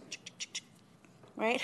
so let's be careful when we talk about vandalism, and I want to make sure that trees that are not being maintained after, plant, after they're planted mm-hmm. are not happening anymore, right? Well, again, the area that you're talking about at Granite Park, I don't know, um, was that an arborist selection of where that those trees were planted? I, I didn't work on that. I don't believe so. So again, what we're looking for is what we have the capacity to do and what we have the capacity to make the recommendations where the trees go. Some, you know, there are opportunities where people like them as an optimal place. We don't feel that they're necessarily optimal, or it may even be planted at the optimal time. Uh, again, is that decision um, really matched up with everything that we try and do? Just, and again, at Granite Park, I know exclusively the area you're talking about. Um, but I do know the other trees in the areas have been vandalized and taken, and some of those others have. And when we say take measures, uh, you know, I, that's a very difficult thing to do. I mean, it's, I mean, from a practical standpoint, I think the desire to do harm to a tree um, overcomes many of the the barriers or staking that we can do. So again, again, that's a very deliberate act. But again, where the trees are planted, um, is something that we want to make sure is the optimal place. And I don't believe in those instances those were the optimal places. Well, then I'm saddened that we planted them there if it wasn't a good place to plant. Um, I know that those were sited by Sacramento Tree Foundation's arborist, and they were agreed upon by parks. Mm-hmm. And they were requested to line a soccer field where every other soccer field at that park is lined by very tall, gorgeously mature trees that are maintained by City of Sacramento. So I don't believe that they would die because it's the wrong place. I believe that they died because they weren't watered. And I believe that it's a, an excellent place for trees to be able to grow.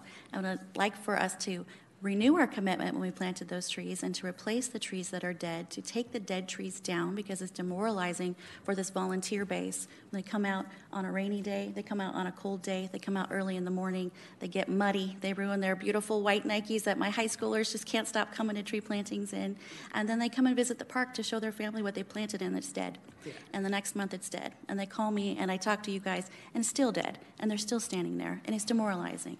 And it takes a volunteer who came out and gave their time away it takes away from their dedication and their commitment to their city and, and we lose volunteers and what about ray tretheway's comment about the spectators about sitting in the sun about kids playing on, on soccer fields mm-hmm. it's important to have shade and i think that's a great place but if we're going to talk about we will have volunteer-led events then we've got to give those volunteers trees that are going to survive and we have to have maintenance in place and other cities do put fencing around uh, playground trees. They put them around parks trees. They uh-huh. deal with deers and gophers, and there's all kinds of fun accoutrements that come along with. So when we talk about going out and getting those grants, that match is easily achieved through that volunteer labor, right? And the skilled volunteer labor is 37, what, 62? It is almost $38 an hour. And that is a way that cities all throughout the state of California provide that match. Mm-hmm. And we have a very unique situation in Sacramento through our utility provider because all of those trees were provided by SMUD, right? This is an unusual and very lucky situation that we have that our utility provider, in the name of offsetting these climate adaptation ailments provides those trees to us for free. So that is actually also a calculable match. So we are more well positioned than any other city mm-hmm. because of the number of dollars of trees we bring to the table for our grants with match. So I want to make sure that we're clear that we have that capability in match. And I'd be happy to, as Commissioner King has offered to help to write grants, I'd be happy to help to bring our match to these grants. I know that we talk about the encampment that decimated our CAL FIRE tree grant that planted hundreds of trees along that trail. So I, my question is, what are our plans to replant those trees? Are we going to wait for a volunteer to request a replacement? The memo also says we rely on replacements to be requested by volunteers too. So I'm a volunteer and I would like to request replacement of the trees at Granite Regional that have died. And I would like to request replacement of the trees that died along the trail now that our encampment has been cleared out. And maybe we'll come back, I don't know. But when we put in all those dollars and all those trees and all that irrigation, I want to hope that we can find a plan in our new budget. I would like to see options where we do have line items to plant trees. We do have line items to maintain and replace efforts that have already taken place, and that we're not just waiting for communities who have the time and resource to do so because we've seen come to the top of the climate plan, the general plan, even the age friendly plan, mm-hmm. that green accessible space is where people want to spend their time, and that is our responsibility within the Parks Department to keep it green. We talk about age diversity and the rapid decline of trees that have died. We went from planting 300 trees in a year to 53 trees in a planting season. Is that because we were relying upon volunteers?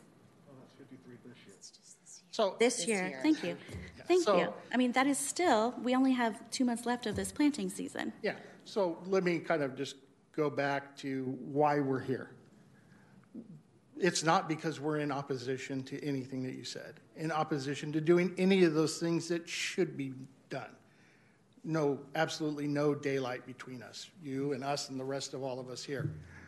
Um, I am given a resource um, of a limited quantity and my job is to make the best that I can out of that limited resource. Now, part of advocacy and part of renewing the commitment with our council members is something that I'm asking help for so that what is daylight that may be perceived as daylight between us can be closed. But again, you have a partner that wants to do everything the right way. And again, the trees at Granite, I wouldn't replant them there without irrigation. That would be my recommendation because I've learned that lesson. But again, I'm here because I need help as a department or as a division to go beyond what my capabilities currently are. I am very blessed with what the city offers us as, uh, you know, our allotment for our, what we can do. But again, I know just by being here in this chamber many times that advocacy does have the opportunity to move that pencil. And so that's why I'm here. But again, there is no daylight between us in the ultimate goal. Wonderful. Thank you for that. And I need you to help me too by giving us a budget that we can take and advocate for. So if we can partner together and you tell me exactly how many trees you want to plant and exactly how many dollars that costs and how many foresters our arborist needs to help her along the way, how many foresters that we can place in our neighborhoods that don't have as much tree canopy, right? Let's get creative and give this commission a few options of possible budgets that we can advocate for so our Parks Department is able mm-hmm. to do more than we have been able to in the past. Commissioner Boone? Commissioner Collins?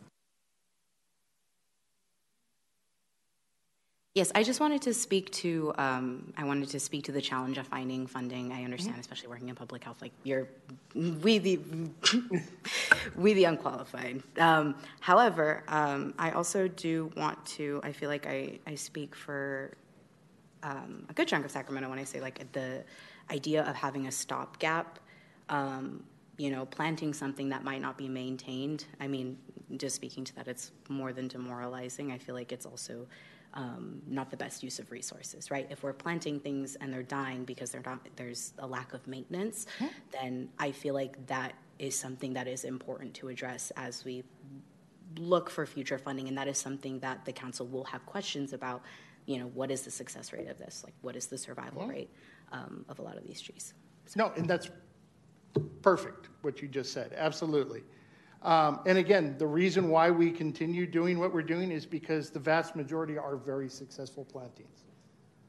So we're not talking about every tree that's planted fails. We're talking about a small number, percentage that are failing. And I think the overall contribution, the wellness factors that we've talked about here, the emotional, um, you know, the emotional camaraderie that comes with volunteering, working together, I think those are huge benefits. And the success of the majority of the trees, I think, is, is a tremendous positive thing. We don't want any tree failures, but we don't want to take away from progress that is going forward. So, but uh, you, you're absolutely right.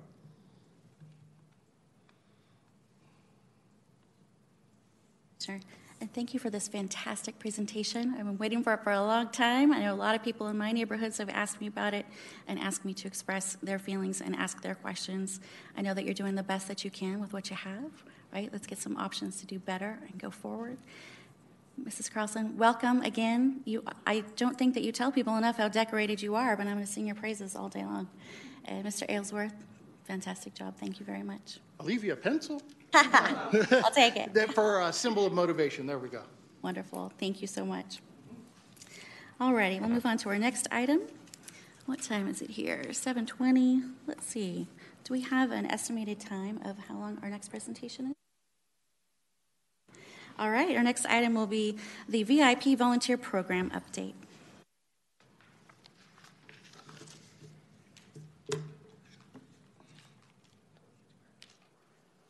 Good evening. So this will be brief because you guys have very eloquently and passionately discussed volunteers already. So um, I'm Katie Hauser. I'm the recreation manager for the department, overseeing a variety of, of programs and, and, division areas.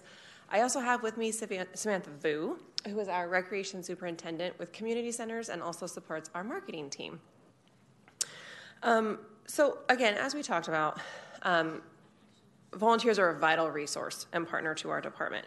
And we really value our community volunteers um, because they support our park system and our programs citywide. We've talked a lot of, already this evening about the role that volunteers play in our park system, but it actually, you know, our volunteers go beyond that.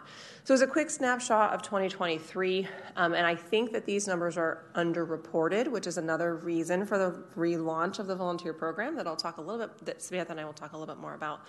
But approximately 200 recreation program volunteers, uh, which includes a variety of, of opportunities um, that I'll talk about in just a second. Um, 110 junior giant volunteers, that's a record number for us last year. Um, and we were able to serve over a 1,000 participants in that program as a result of, of our volunteer coaches. Um, and about 1,800 park volunteer hours from last year. Um, and any given day, when you go out into one of our facilities or one of our parks, you will see these volunteers in action, right? Whether they're at, and some are, are not organized by us, right? We would, don't even know. We just are out talking to folks and they're out picking up trash in our parks. Um, we also have, you know, again, if you go to any one of our facilities or programs, you'll see um, a yoga instructor at the Hart Senior Center. Um, you'll see calligraphy at Belle Cooledge. You'll see junior NBA practices uh, with volunteer coaches. Um, so we rely very heavily on volunteers and we value them very much. And we have a, a very rich history of, of working with volunteers. So, what is YPCE VIP? We've brought this item today um, out of sort of a question last last meeting about like what it, what does that mean? Um, and we, we labeled it the VIP because obviously the people are very important, but it actually literally just stands for volunteering in parks. Um, but we, right? So smart, so easy. That came from one of our community center supervisors. Um, but really, they are the VIPs. So um, it's really important to us that we labeled it that way. But really, it's a relaunch and just rebranding of our current volunteer program and offerings.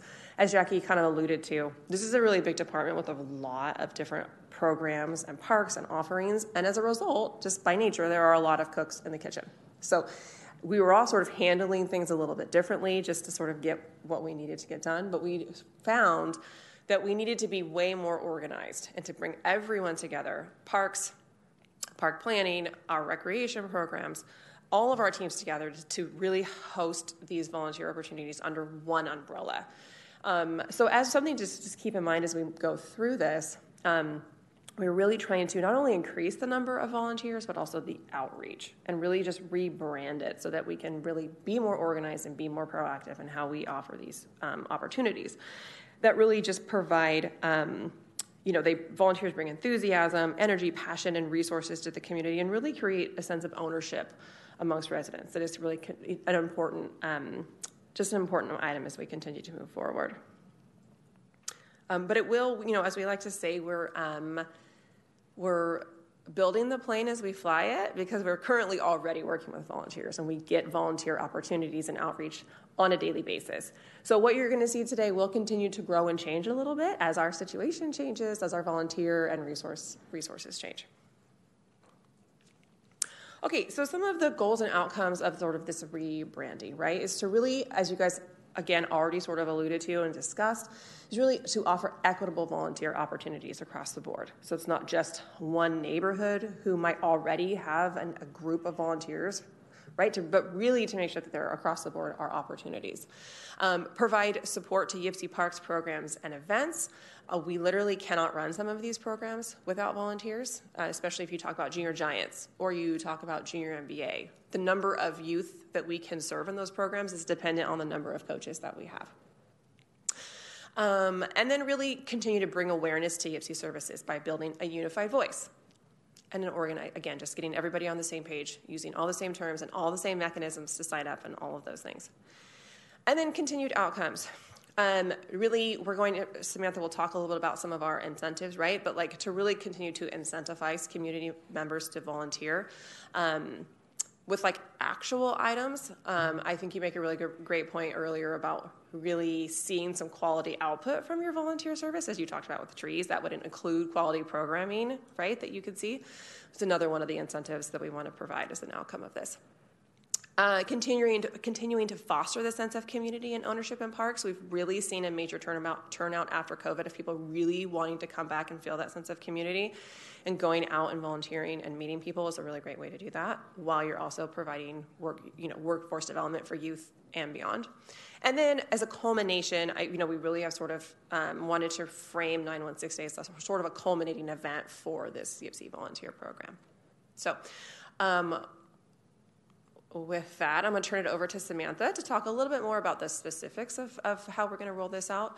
Um, and we also have some members of our amazing marketing team here. Uh, so I just wanted to shout them out a little bit as well.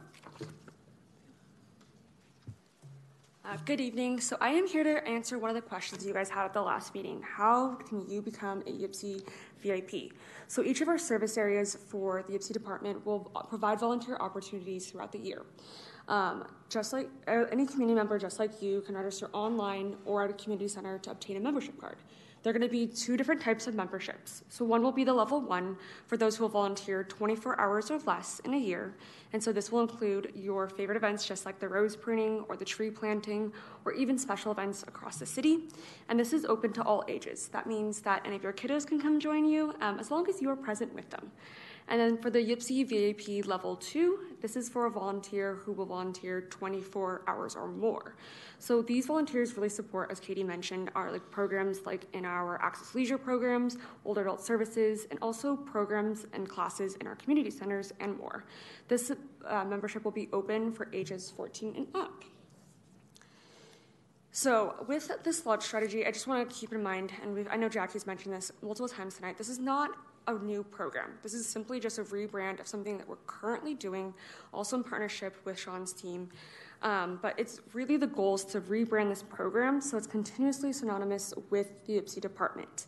Um, so with what I call, I, what I call the small but mighty YPCE marketing team, we really refined the launch strategy by updating the website, simplifying the registration, and then also developing an incentive program that will encourage our community members to get out there and get involved.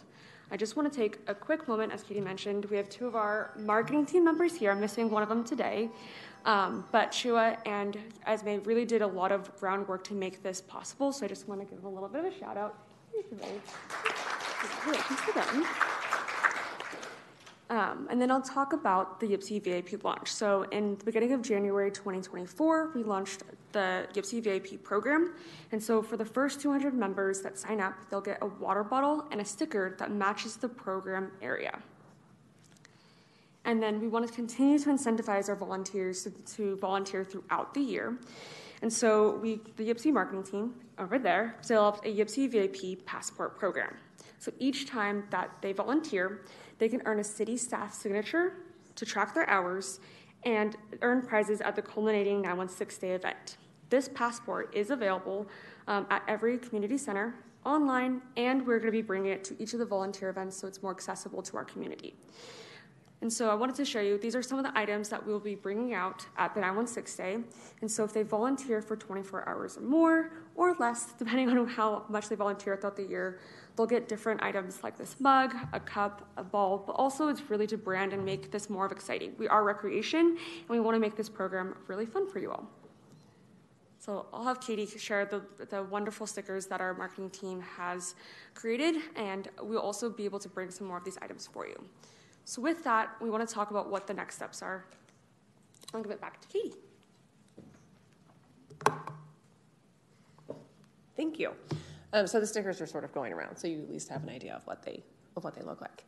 Um, and these just came in. The water bottles, I think, are tomorrow, tomorrow at Coloma. So, um, okay, again, so what's what's next? You have a QR code here. Um, you know, to Sean's point, we really wanted to provide this information to you so that as you're you're talking out to residents, um, you have a place to point them. So, what's next? We're going to enhance citywide promotion of programs and opportunities to include youth and families. It's a really big deal to us. I have taken my own kiddos to community garden planting days. I brought them to 916 Day, um, where they I didn't even actually tell them what to do, and they just started pulling weeds at the playground. Um, so, to really continue to to foster those opportunities as well. Um, to create and share an event calendar of YPCE VIP opportunities. So this is some of some of the proactiveness that Sean was referring to, right? To be able to say, you know, to, if a group says, and we want to come and plant trees, we can say, oh, we actually we're going to do that at this park, or we have a park that needs this attention, um, so that we have a, a more of a proactive schedule. Um, so people have something to, to actually volunteer for versus trying to find somewhere for them to go just being more organized in that way. Um, establish performance measures for quarterly reporting. We currently have uh, performance measures. but not one that specifically talks about volunteers, the number of the hours, and where we are getting a lot of the volunteerism. Uh, we'd like to develop corporate and or group volunteer options. Um, that's actually going to be happening pretty soon. We're literally we're going to put some space on the website where you can fill out an interest form if you wanted to bring your your company to do a park cleanup day or a tree planting, um, where you wanted to bring a group of te- of teenagers to you know work a harvest fest at one of our community centers. You would be able to provide that that interest there, and then ultimately to increase our participation in hours. So that's it. Again, we wanted to, this is really, you guys, again, had a really, really thorough conversation about volunteerism already. So we already know how important it is and how valuable it is to us. This program is sort of the mechanism in which we're trying to sort of get those numbers to a good place, um, to a, an organized place. One of the things too that I just wanted to that might come up as some questions, so I wanted to just um, maybe call it out more specifically, is when you're on the website and you go to level one and level two membership, memberships within there they have more what the opportunities are so if you say for an example you registered as a level one member because you wanted to just do eight hours of park cleanup you literally can see okay i'm, I'm a level one member here and you can go and say okay there's a rose pruning event on this day. The, the activities are listed under that membership. So you can actually see what you want to sign up for.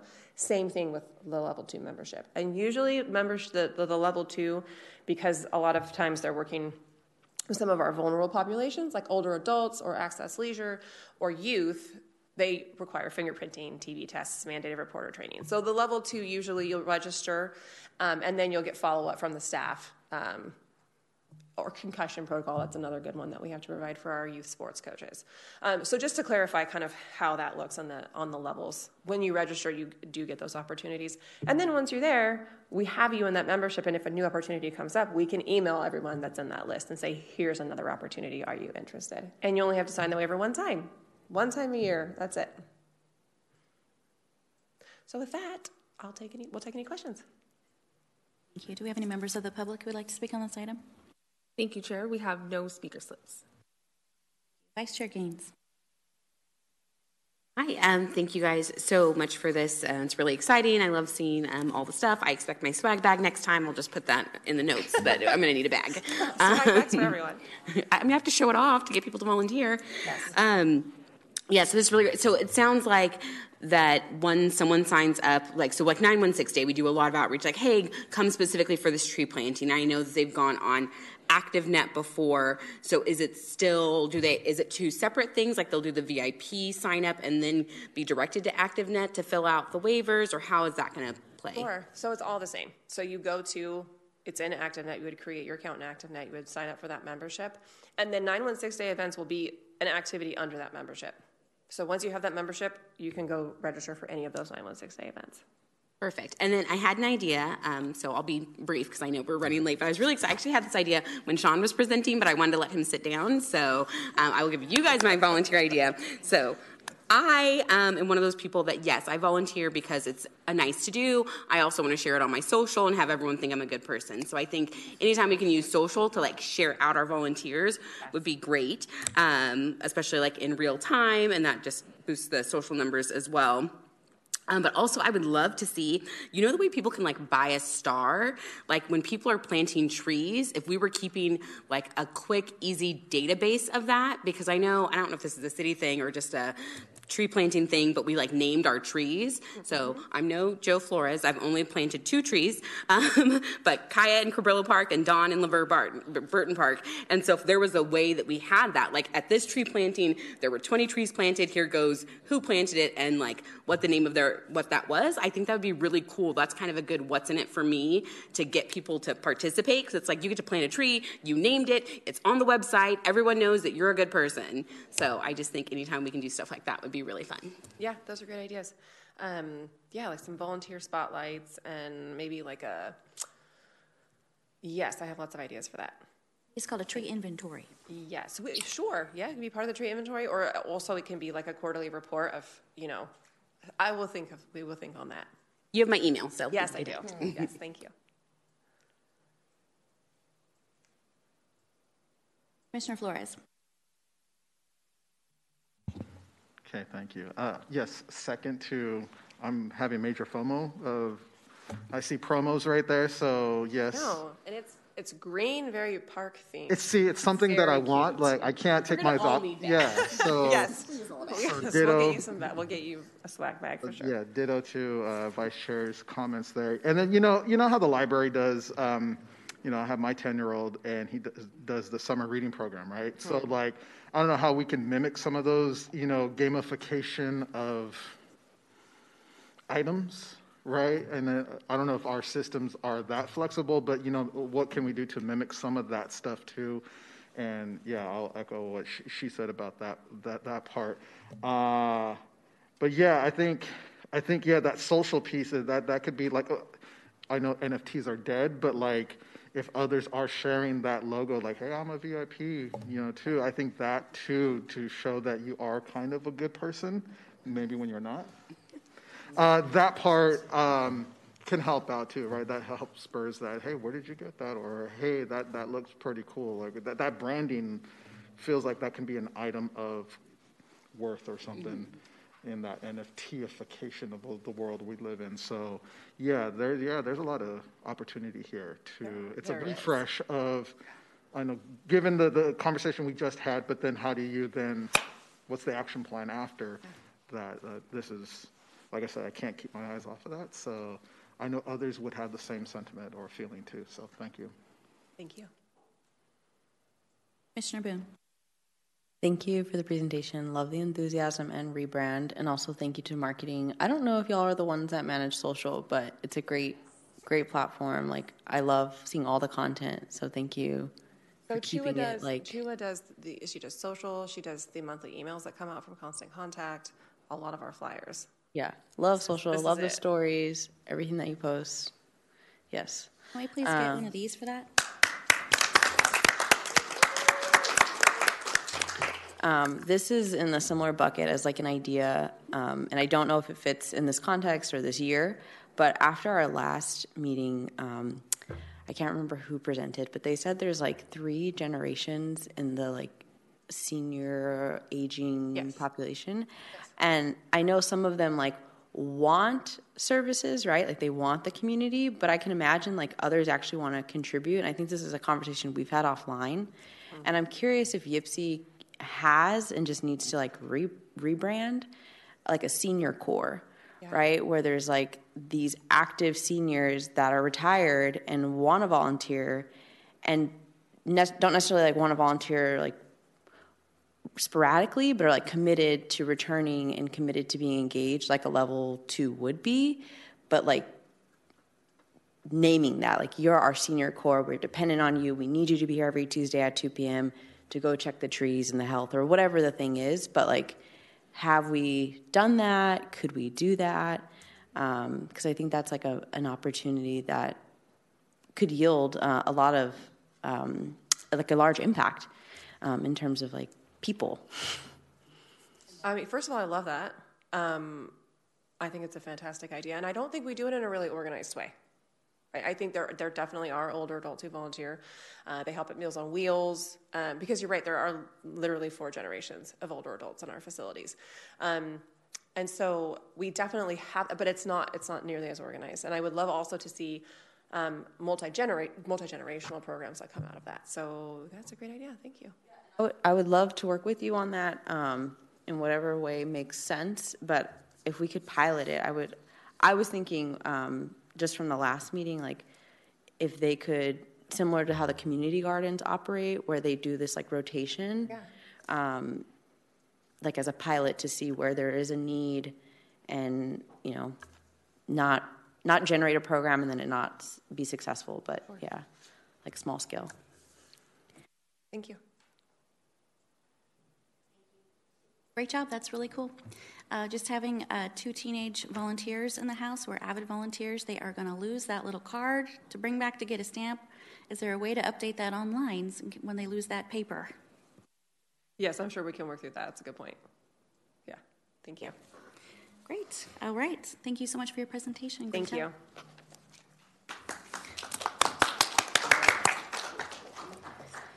All right. Our next item of business is the 916 day updates. Do we have a presentation?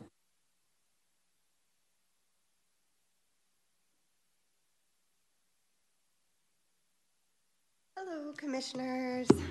Um, so, as discussed in the January Commission meeting, the standing item will be moved to the discussion calendar, and staff reports will be provided at each meeting to, be, to better facilitate the Commissioners' volunteer efforts for this event and utilize the Commission's regular meeting time for planning more effectively. Uh, the department also identified key elements of the 916 Day volunteer event, uh, where we are soliciting volunteers uh, for the following components listed below. They are marketing, sponsorships, and task management. And once we receive the volunteer, eight, we just need one volunteer for each. Once we receive uh, those volunteers, I will be connecting with them offline and talking about next steps. So, if Yeah, do we have any members of the public who would like to speak on this item? Thank you, Chair. We have no speaker slips. Thank you. Commissioners? Commissioner Flores. Yeah, uh, put me on one of those lists. We, we can, we can definitely talk. Okay. Do you have a preference?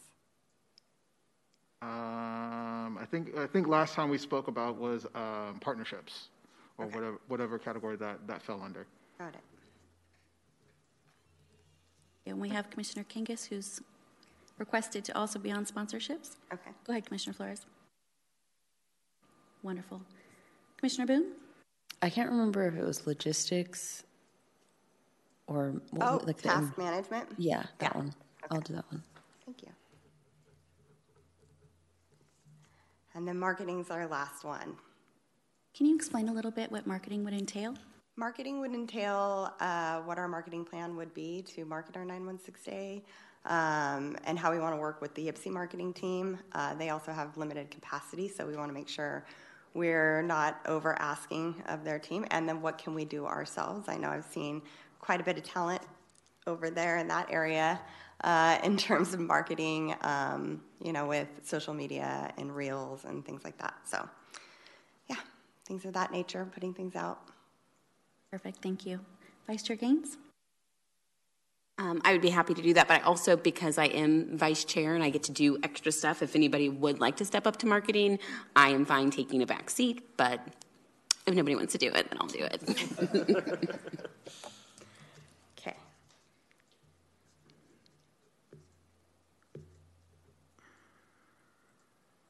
Okay, wonderful. Thank you so much for your presentation. Yeah.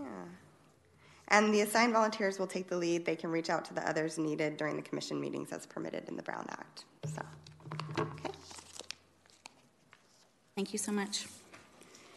Okay, it is now time for us to move on to member comments, ideas, questions. Do we have any commissioners who would like to speak on this item? Oh, forgive me. Director, do you have a report? I do. All right, let's go.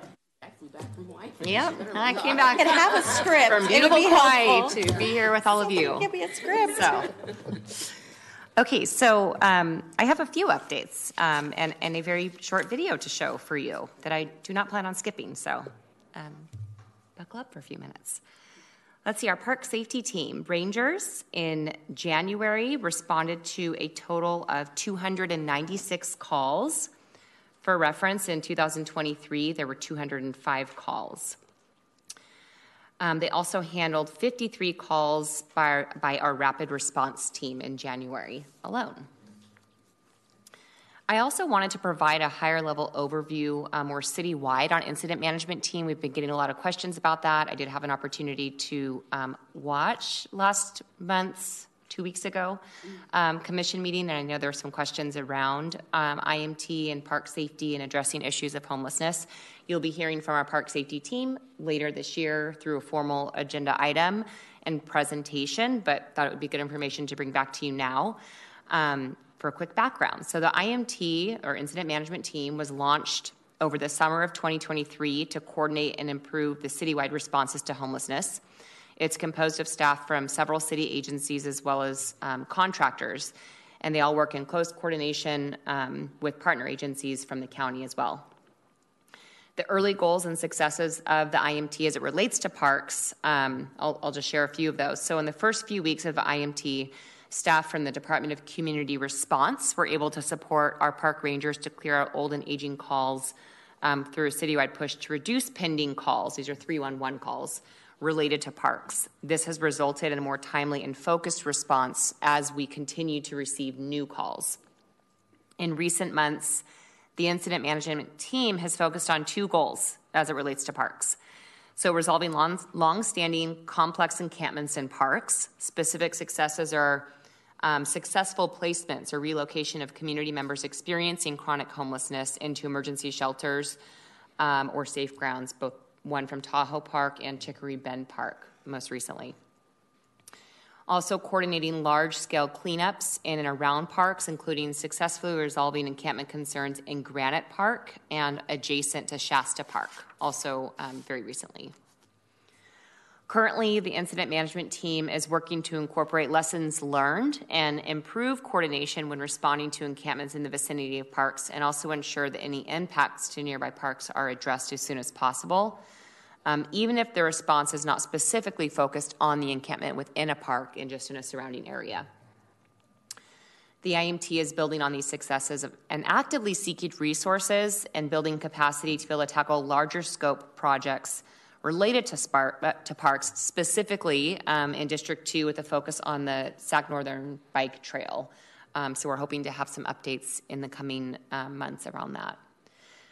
As you've continuously heard from us, uh, from staff, we strongly encourage everyone in the community to use the 311 system to report concerns related to encampments, both within parks but also more broadly. This is the single most important thing that can be done to empower continued success of the IMT. So we get your emails, we receive the phone calls, we receive the text messages, but 311 is absolutely um, the mechanism that needs to be used to report any of those incidents. Moving on to our reservations office. It's just a reminder that all fields are closed January 1st to February 12th for rest and maintenance. The reservations office has already issued 538 long term sports field permits to 66 organizations for 2024. And our field status hotline will continue to be updated for open and closed fields as we work through the weather um, and spring season. In our youth, youth workforce development team, the Youth Resource and Employment Fair save the date. I shared this, um, Anthony may have shared it last, uh, last couple weeks ago, but shared it um, at the end of last year as well. So coming on Saturday, March 23rd, we have our Youth Resource and Employment Fair. That'll be 9 to noon at New City Hall. Young people ages 13 to 24 seeking to gain work experience with City Hall or other employers are invited to attend. It will feature a wide range of opportunities for stipend based programming, seasonal employment, trade industries, higher education, and more. Uh, we will be taking online pre registration beginning in mid February, and we'll have more details that we'll make sure to share out with the commissioners. For landscape and learning, youth aides and crew leaders are currently being hired for the upcoming spring season, which is March 16th to June 2nd, Saturdays and Sundays from 8 to 2:30, um, with a 30-minute lunch. Crews will provide general park maintenance and cleanup throughout the city at various community parks. We are extending the recruitment for crew leaders through fr- Friday, February 23rd, and crew leaders are required to be 21 years of age or older and have a valid license. We're happy to share more recruitment information too if you're interested. Also in full hiring mode is our aquatics team, focusing on on campus high school recruitments. They've been spending a lot of time out in the field working at high schools trying to recruit high school age students to come and work for us. We're looking to hire lifeguards, cashiers, and pool managers. I believe at the last uh, commission meeting, there was a question regarding the fourth R refer a family promotion. So that promotion is running January 16th to March 29th. Families that are currently enrolled in fourth R can refer a family uh, to one of several fourth R locations and receive a $100 credit to be used towards tuition. So the enrollment must be at one of the following sites Alice Birney, Height, Sequoia, Bancroft, Hollywood Park, Sutterville, Pony Express, Witter Ranch, and Regency Park. We do have a flyer that we will be sharing now with the commissioners as well. Access Leisure is hosting a teen night out coming up on February 23rd. It will be a movie and pizza night at 5 p.m. at Southside Clubhouse. The cost is $4, and this is for uh, teens with disabilities ages 13 to 22. You can register online for that program. You heard a lot from our wonderful park maintenance team tonight, specifically around trees, but there's a lot of other maintenance happening all across the city.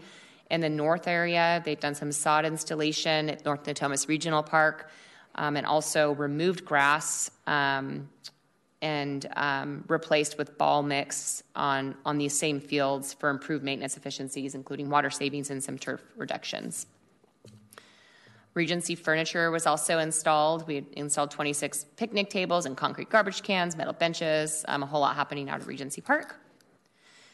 In Ninos Park, we um, installed the engineered wood fiber play, um, at the playground earlier this week, so you have new playground material there. It's Chavez Park. we had a grass restoration. Um, we had a section of the park that had been closed off for a period of time. Staff aerated and laid seed to the grass area. This is done every year. That's now been completed and the fence has been removed. Southside Park, the restroom interior was painted um, again due to another issue of vandalism. And at Roseville Park, we had a replacement of some signage out there. So that park has some new signage. Argonaut Park, we are performing repairs to the softball fields uh, throughout the facilities there. We also replaced playground fibers at Lawrence Park and aeration of all the parks, um, and many of the parks in District 6 is going to begin this month. In District 7, um, this past month, we aerated Argonaut, Renfree, Belle Cooledge, Banfield, Reichmuth, and half of Land Park. And then also top dressed and aerated Zacharias, Sojourner Truth, Zeeberg, and Garcia Bend. And then, um, as many of you know, uh, we will, and we've heard a little bit about the, the budget discussions this evening. We'll continue those discussions um, during our monthly check ins here at these commission meetings and when we bring our, our budget recommendations here to this commission.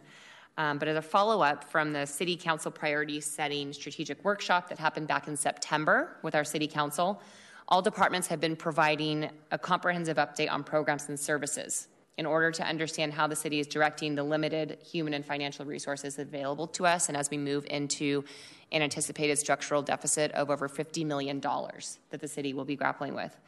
Um, alongside the Department of Utilities and Public Works, had an opportunity to present to Council on the 23rd.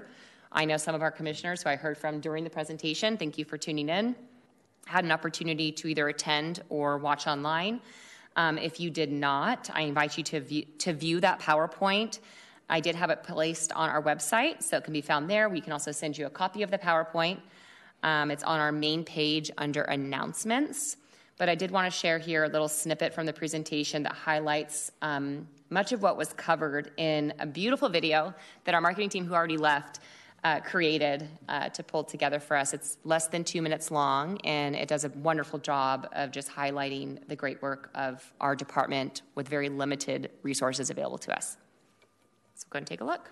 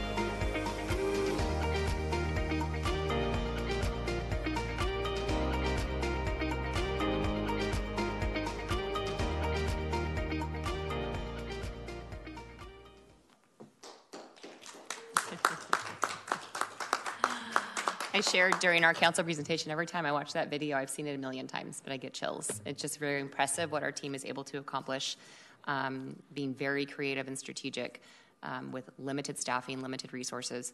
And also want to um, reiterate that, you know, as we move into a structural deficit, anticipated structural deficit, um, there are some immediate impacts to that right now um, that we are feeling and experiencing. And so we ask for um, your patience and understanding as we navigate some of these challenges and requests, one of those being hiring freeze um, that has been extended and we are experiencing right now.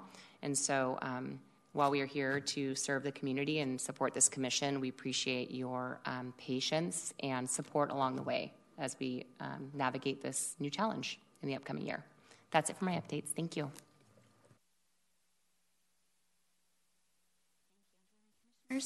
Vice Chair? Yeah, um, I know that a lot of times with like city council things like pop up pretty quickly, um, and there's they have a lot of meetings, and there's probably a lot of meetings that you have to be in. But anytime if there's anything that like if you're presenting and you need us to come, if you can have someone on your team shoot us an email like, hey, we're going to be presenting about like the budget deficit or this or this where we need advocacy. Because I know there's some commissioners better than I who actually look at it and will like jump in. I'm not going to look at it. So if you could just tell me like, hey, Janine, we need you to come. um, I think a lot of us would be more than happy to if we're able to get off work to support. But there, there's just so much. So um, we definitely have your guys' back, um, and we have more of a purview of what you guys are doing that we can speak to. Um, but yeah, when those things pop up, just let us know. Absolutely. And if you have an opportunity to view the PowerPoint, it's very informative.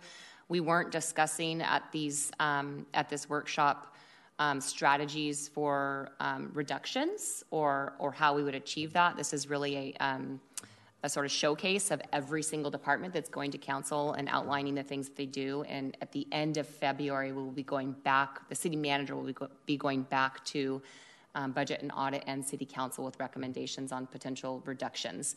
Um, so we will be engaging with this commission during that time and will absolutely not only will i be presenting here to you but asking for your support um, in those conversations and at those workshops and meetings so i will keep you apprised of all of those You said January 23rd was where this presentation was. Yes. that meeting? yes Flores? Uh, thank you, Director Beecham. I did get a chance to see it live stream. And then there's some statistics on there I don't think has been presented here per se. I know you present a lot of statistics, and uh, one statistic uh, I, I can, you can see right, right there. Um, I was able to sh- show the, the, the ratio of the number of employees over time to the, to the growth of park uh, acreage uh, was the statistic that was discussed uh, during the presentation uh, to Councilmember Jennings uh, literally a couple days after the presentation. I was like, oh, wow, this needs to be broadcast like even more. So given that the context of the, of the presentation and the conversations we are about to have, um, that the city is going to about to have it, uh, very difficult ones. And then the mayor's comment, based off of your presentation, is like, what is not core services of the city that YPCE does not provide? And then that I was like, man, I'm going to take that and t- tell that to my neighbors. It's like, what what aspect of YPCE is not a core function of the city that we're providing? And like, even tonight's conversation shows why. Um, and so you're right, Vice Chair. Like, that's where the advocacy is going to come in, where you know the difficult conversations that we'll be having, it's going to affect YPCE in a, in a, in a profound way just by even one person, right? Like if it's taken off, off the board, you know, so we're, so yes, yes, utilize us in that way, right? Like even Sean was saying, hey, it's that inertia and, and what, what, what can we do or what is the role of the commissioner and, that, and that's part of it when we have these neighbor chats and so uh, yeah this year is going to be it's going to be challenging and creative but um, some of these stats is more arsenal in our conversation. so so thank you for being that avatar for the the, the, the department um, we know the challenges of YPCE but but that video shows what outcomes are still being achieved by what YPCE has and um, yeah, so thank you.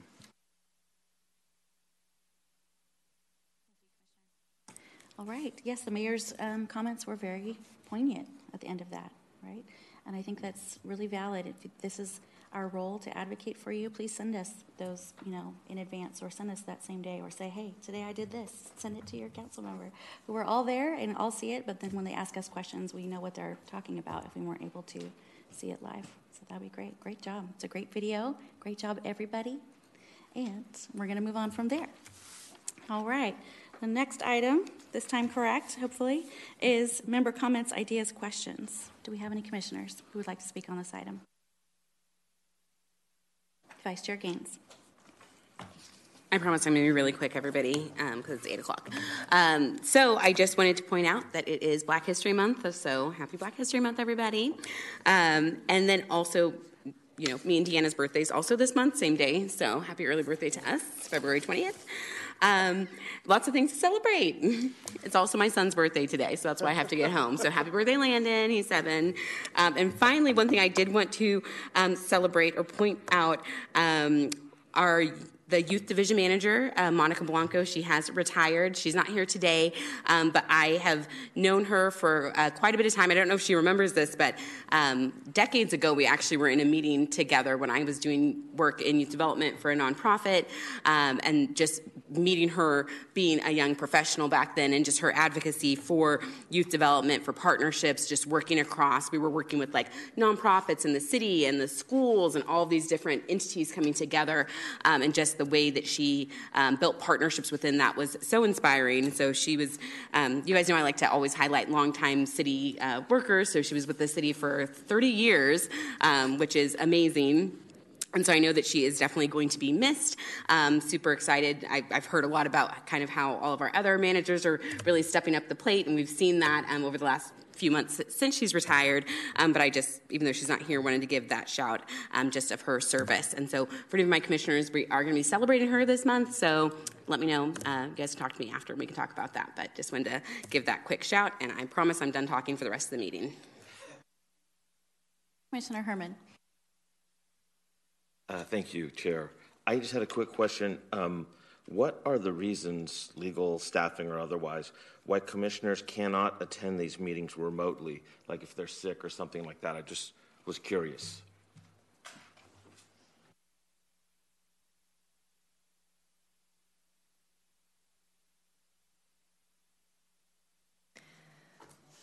I don't know if the clerk's office is probably the best um, person is probably the best source of, of that information, I guess. But I don't want to put you on the spot, uh, Cecilia. I know you're new to this job. I'm not going to suggest you answer right now.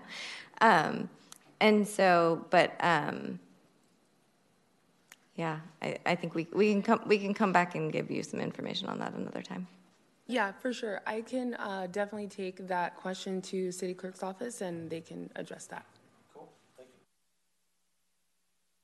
I appreciate that too. I have the same question. I know City Council is able to remote in, so I'd like to see if, you know, we can start to work with other commissions to also have that ability.